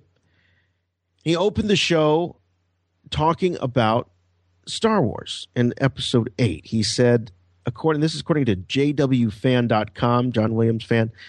He says, I told the producers I wasn't sure if I wanted to do the next one, referring to episode eight, but told them I didn't want anyone else doing it either. so that's a very John Williams type uh, quote there. And of course, got a big laugh. And uh, he went into um, a piece from the, the Force Awakens soundtrack. Uh, do what do you what do you and David what do you guys make of this and do you think that this is him kind of laying the groundwork or was he just making a joke and we're just reading too much into it? Well, we definitely understand that the way his involvement currently with Star Wars is is being reported is more sort of film to film. Hmm. When the news first broke, we think Kathleen Kennedy sort of alluded to the fact that Williams was going to be doing the full trilogy. But that remains undecided right now. And uh, I, I think John is just waiting to see uh, how he feels physically, uh, where he is in, you know, his life at that point in time. We're going to be talking about a guy who's in his mid 80s, um, but he's still active and he's still Mhm. creative. He's still creating. So I think he is going to be around for episode eight.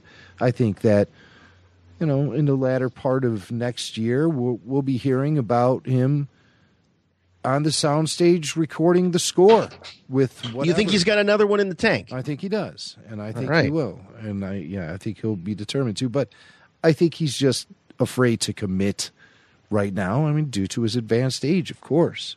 But it's so refreshing to see he's out there, he's working, he's creating, and he'll be available if he's available. Right. Right. All right. One more story uh, before we uh, wrap this up. Uh, Ewan McGregor. Ewan McGregor's been, uh, gosh, it, it seems like we've been talking about this for a, a good while. Um, about the possibility of coming back to the role of Obi Wan Kenobi, doing one film, sometimes even the, the topic of a whole trilogy d- uh, devoted to what's going on with Obi Wan as he is uh, there on Tatooine waiting for Luke to grow up and uh, like like this clip here. This is uh, Ewan McGregor just last month uh, on Colliders. You know, saying things like this as he's going around and promoting his uh, current films. I'd very much like to do one too. I think the story between episode three and episode four, I think there's a story there. What I think that that's the Obi Wan Kenobi movie, if there is one, is after um, sort of the the one that bridges my my Obi Wan Kenobi and Alec Guinness's Obi Wan Kenobi, and um, because there's what twenty year, 30, I don't know how long he's in the desert there, but it's got to be twenty or thirty years. Well, have you had the conversations? Um, I'm not sure that I'm at liberty to say really, but uh, but I'm really I think that I, I'm very interested in doing that. That would be great. Sure. A lot of people also wanted to know. Um, maybe maybe there's even a trilogy. Ah, so he's. This sounds like a guy who, a, I think has actually talked to people, or there's been some you know poking around, and B is really enthusiastic about doing it. If he's jumping into, I think it was a trilogy.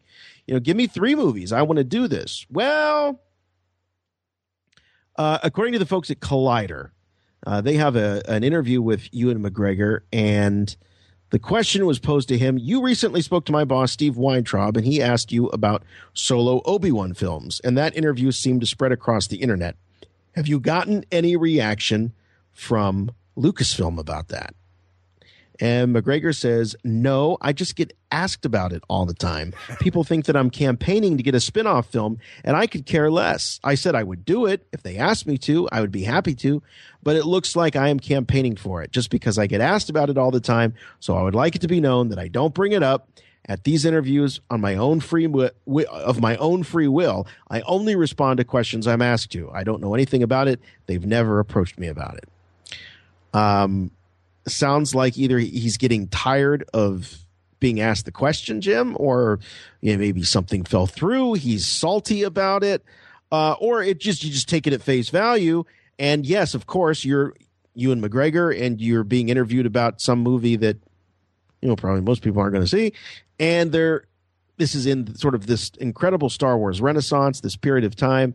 There's all this possibility about what we could be seeing on the big screen as far as Star Wars goes and they ask the question. And you know it sounds like he's campaigning for it. I kind of feel for the guy in a way because you don't want to of it's, it's like he doesn't want to be seen as being pathetic or you know begging for something. Right. Um and he is legitimately answering questions from interviewers. Uh, what's your take on this? Yeah, well, he, he is saying he he'd be happy to do it, but he doesn't want to be the poster boy for fan demand for a Kenobi trilogy. He's right right there you go that's exactly right he certainly has planted the seeds, and he has to be raising eyebrows in Hollywood, at Disney, at Lucasfilm, because of the fact that he seems gung ho for it.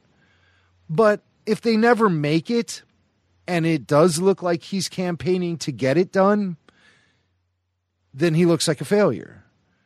Hollywood is all about clout. And if Ewan is going on the record saying he wants to do a Kenobi movie, there are some who think that, you know, alarms should be sounded and writers should be coming down the fire pole and everyone should be jumping into action. You know, it should instantly go into pre production. But things. that's kind of how i feel Yeah, yeah. You know, I'd well, like to you see know, this. ideally, I think I would certainly like to see it too. Ewan McGregor is definitely someone who was, I, I think, his acting and his grasp of his character was uh, one of the finer points of the prequels.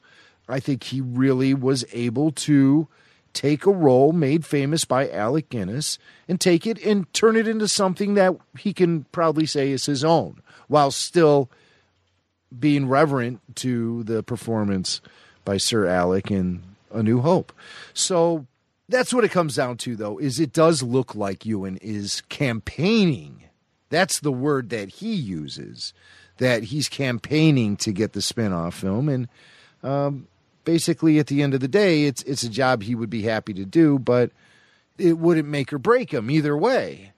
And he wants that to be known because like I said, if it, if it does look like he's campaigning for it and the film doesn't get made, that's a blow to his clout. That's a blow to his ego, and it, it would be looked at as a, a failure for him. And he hasn't even done anything. He's just being Right. asked these questions. So yeah, he's a little tired of it. And he's probably thinking, you know, God, I could be the Iron Man of these Star Wars spin-offs Yeah. in a sense. I mean, he's probably his character is certainly one of the most in demand. Um, you know, to see a full story, film story devoted to, to to him. So, anyway, interesting stuff. So, uh, those of you who are out on the circuit, uh, stop asking Ewan about the Obi Wan Kenobi project because, uh, according to him, there ain't one. He's not At least not campaigning. he's not campaigning. He's not campaigning. I'm not running for president, said Ross Perot. Uh, all right. Hey, we've got some uh, special guests coming up here on the program, uh, and I want to tell you a little bit about them. It's Zebra Imaging. I don't know if you heard about these guys, but they are the creators of the most advanced and innovative digital holographs in the universe. Uh, you're going to be hearing more from them in just a few minutes, but they're bringing this technology from a galaxy far, far away home to fans. So this technology that has allowed them to do these incredible holographs, they're bringing to Star Wars fans with the 3D holograms. Zebra's Star Wars 3D holograms. These are three dimensional collectibles. uh, featuring characters and moments from the entire Star Wars saga, including the Death Star trench run battle, Kylo Ren, Han Solo and Carbonite, R2D2. More coming soon check them out. I want you to go to our website, rebelforceradio.com, and click on the Zebra Star Wars 3D holograms banner. You'll see that in the lower right, and it'll take you right to their website where you can order any of these incredible uh, Star Wars holograms. And I have one, I'll tell you. And I have the Kylo Ren one, and it is amazing. It's such a great conversation piece. It goes perfect with uh, wherever you keep your Star Wars collection. I actually had mine uh, in, in my living room on the uh, on the hearth of the fireplace for a good while. Classy. Uh, yeah, it was it was just great, and they're hard. It's one of those things, you know. Again, some sometimes you you run up against these limitations of uh, of audio. It's one of those things you just have to see it. It's very hard to explain. Um, but once you see it, we know that you're going to uh, want to have one of these. So once again, go to our website, uh, rebelforceradio.com, and click on the Zebra Star Wars 3D holograms banner. In just a moment, we're going to be joined by uh, two folks that work for Zebra Imaging. From Zebra Imaging, we are joined now by Eric Doane. He's the uh, product marketing manager, marketing guy after my own heart, and Ariel James, the graphic uh, member of the graphic art team. Welcome, both of you, to Rebel Force Radio. Hey guys, thanks for having us. Ariel, you, you use R2 as your avatar, your Skype avatar. Are you a I big, do. Are you a big R2 fan? I take it. Yes, I uh, I should probably change it to just be my R2D2 tattoo. I think that would be even better. Oh man, you talk about credibility. Now you just shot right up there.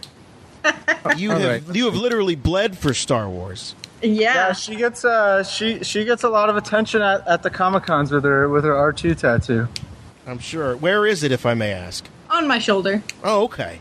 All right. Yeah. Shows off the guns. Full R2 or just the dome? Full. All right. All right. Look, we're going to dig a little deeper. What what what era of R2?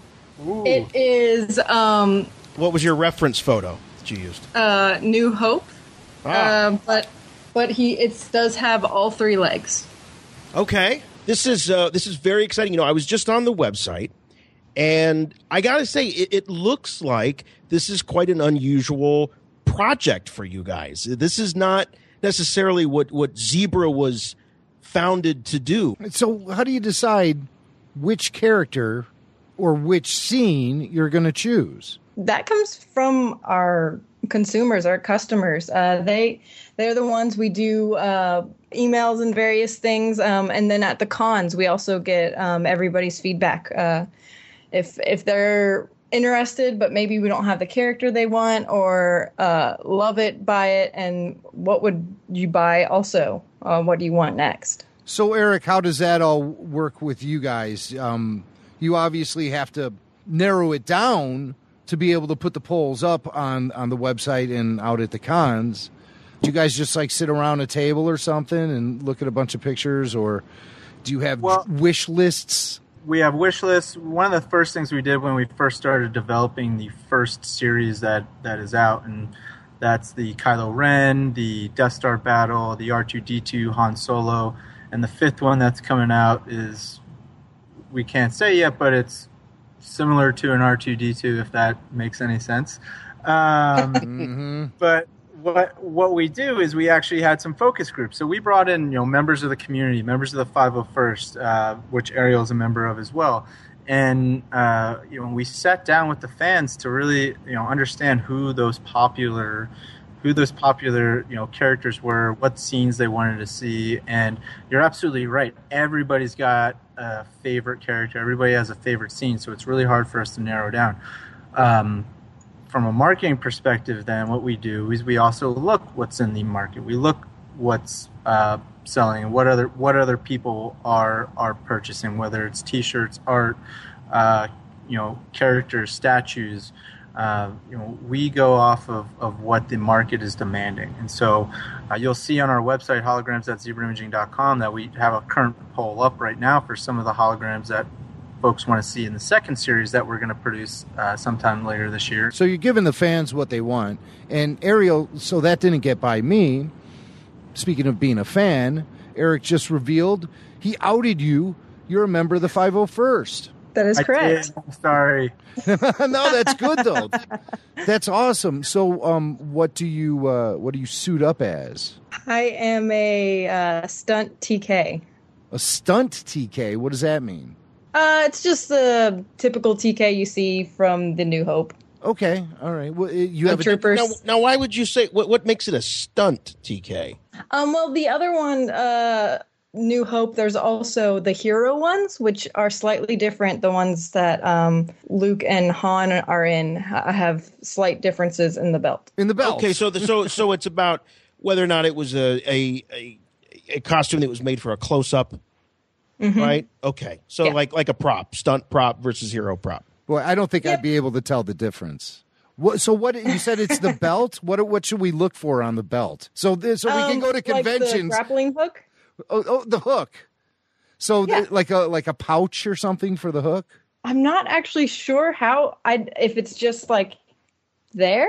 Uh, again, I'm I'm the stunt, so I don't You're the have stunt. it. You don't have the grab. I'm not going to be hugging you and flying across any chasms. Apparently, no, I'd probably drop you anyway. So like a bad habit. I don't blame you.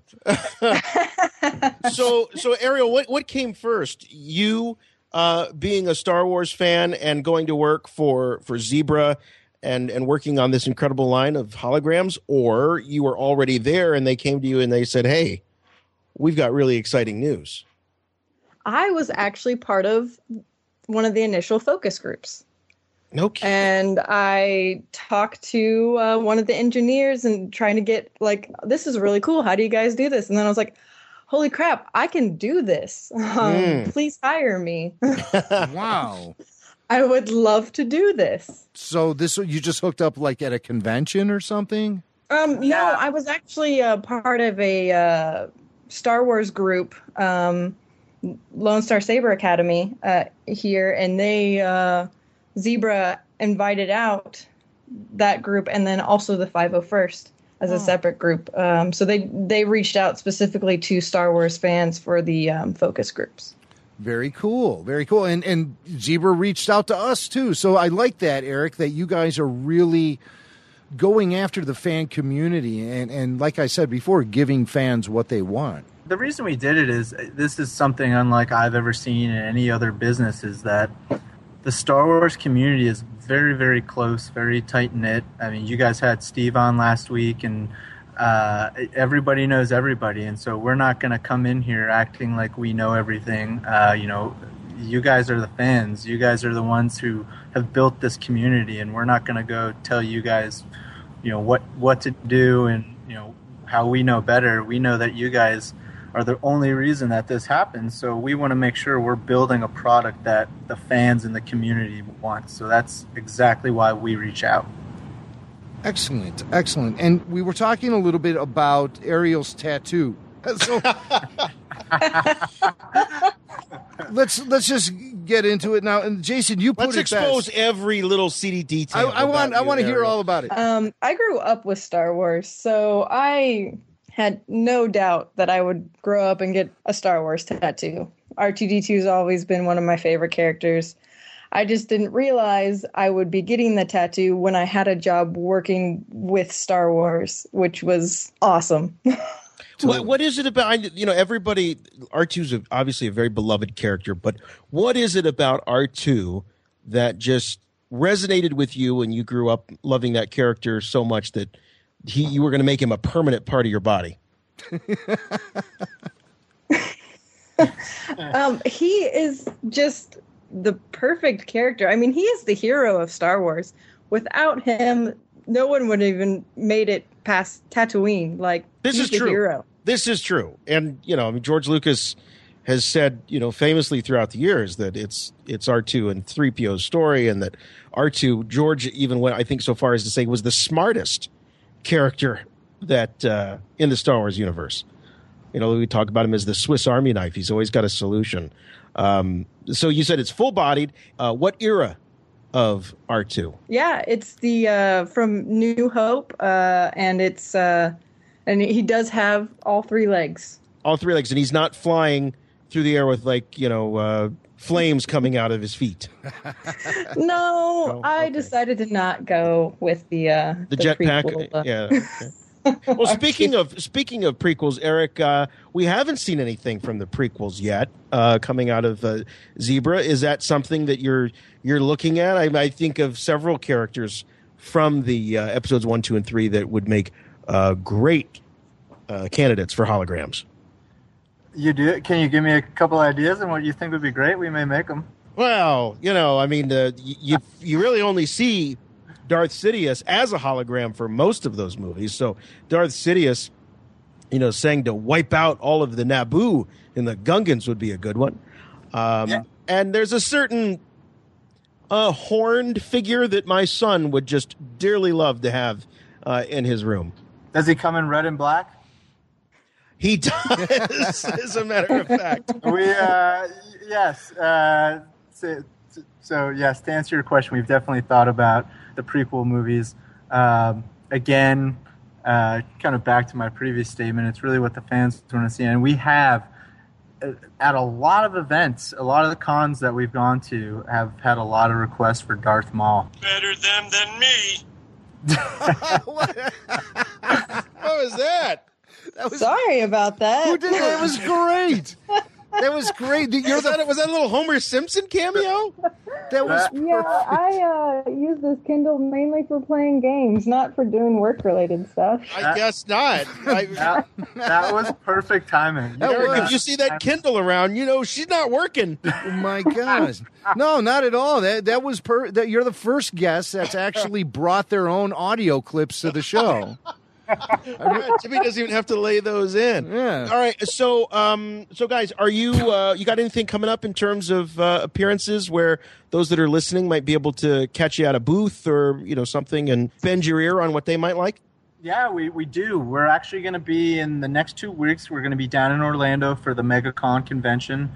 Uh, that's May the 26th to the 29th. You can actually catch Ariel there. She'll be there on site showing showing the product. You can talk to her about the R2 tattoo or you know the sound effects she likes on her Kindle or just you know how what it takes to create a hologram. And then uh, I'll actually be at the Dallas Fan Expo uh, June 3rd through the 5th, which is the following week, and we'll have the same setup there. We'll have our holograms. We'll be selling them on sale, or we're we actually have a special um, event pricing there as well. Uh, we're going to be selling the hologram bundles for uh, 175 and the holograms for 75, which is roughly a $50 discount from our normal price. And uh, after that, we potentially may be at uh, San Diego Comic Con, the Comic Con, um, and then a- after that, we have a couple other events sprinkled out throughout the year. You can you can check out our event page at holograms.zebraimaging.com to see where we'll be.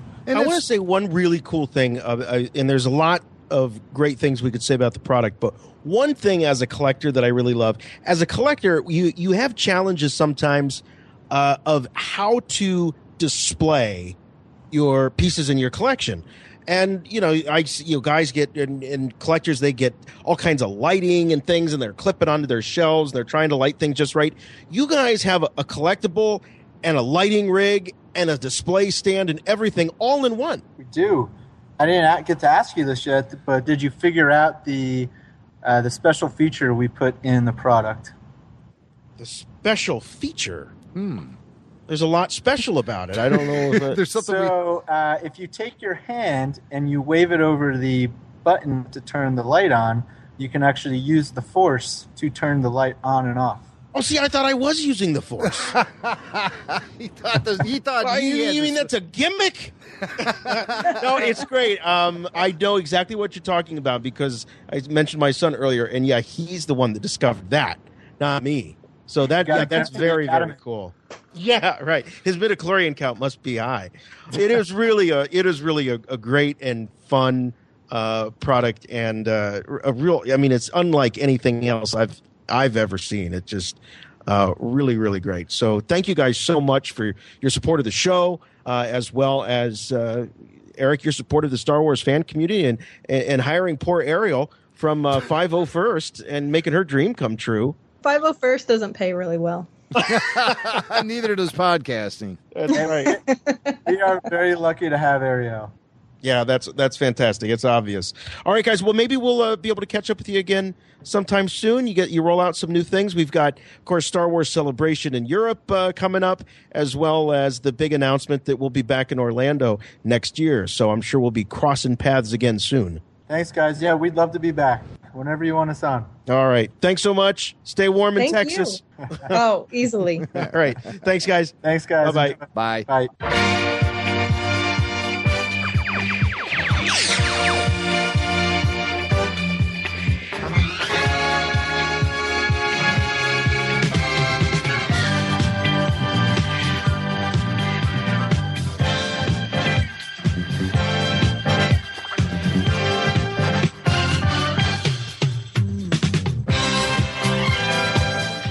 Well, that's going to wrap things up here for this week's show. Big thanks to our sponsors, including our new friends at Zebra Imaging. You really got to see these to believe them. Please check out the website. Go to rebelforceradio.com and click on the banner. Uh, also, Little Debbie's Snack Cakes, Topps, and their fabulous Star Wars Card Trader app, and our friends at Dorkside Toys. Speaking of Dorkside Toys, I got a little confession to make, Jim. I got bit by a bug. Did you? The six inch Black Series bug, man. Oh, no. I, I I'm in the tank. I'm in the tank. I was I was cherry picking, and now I got to have them all.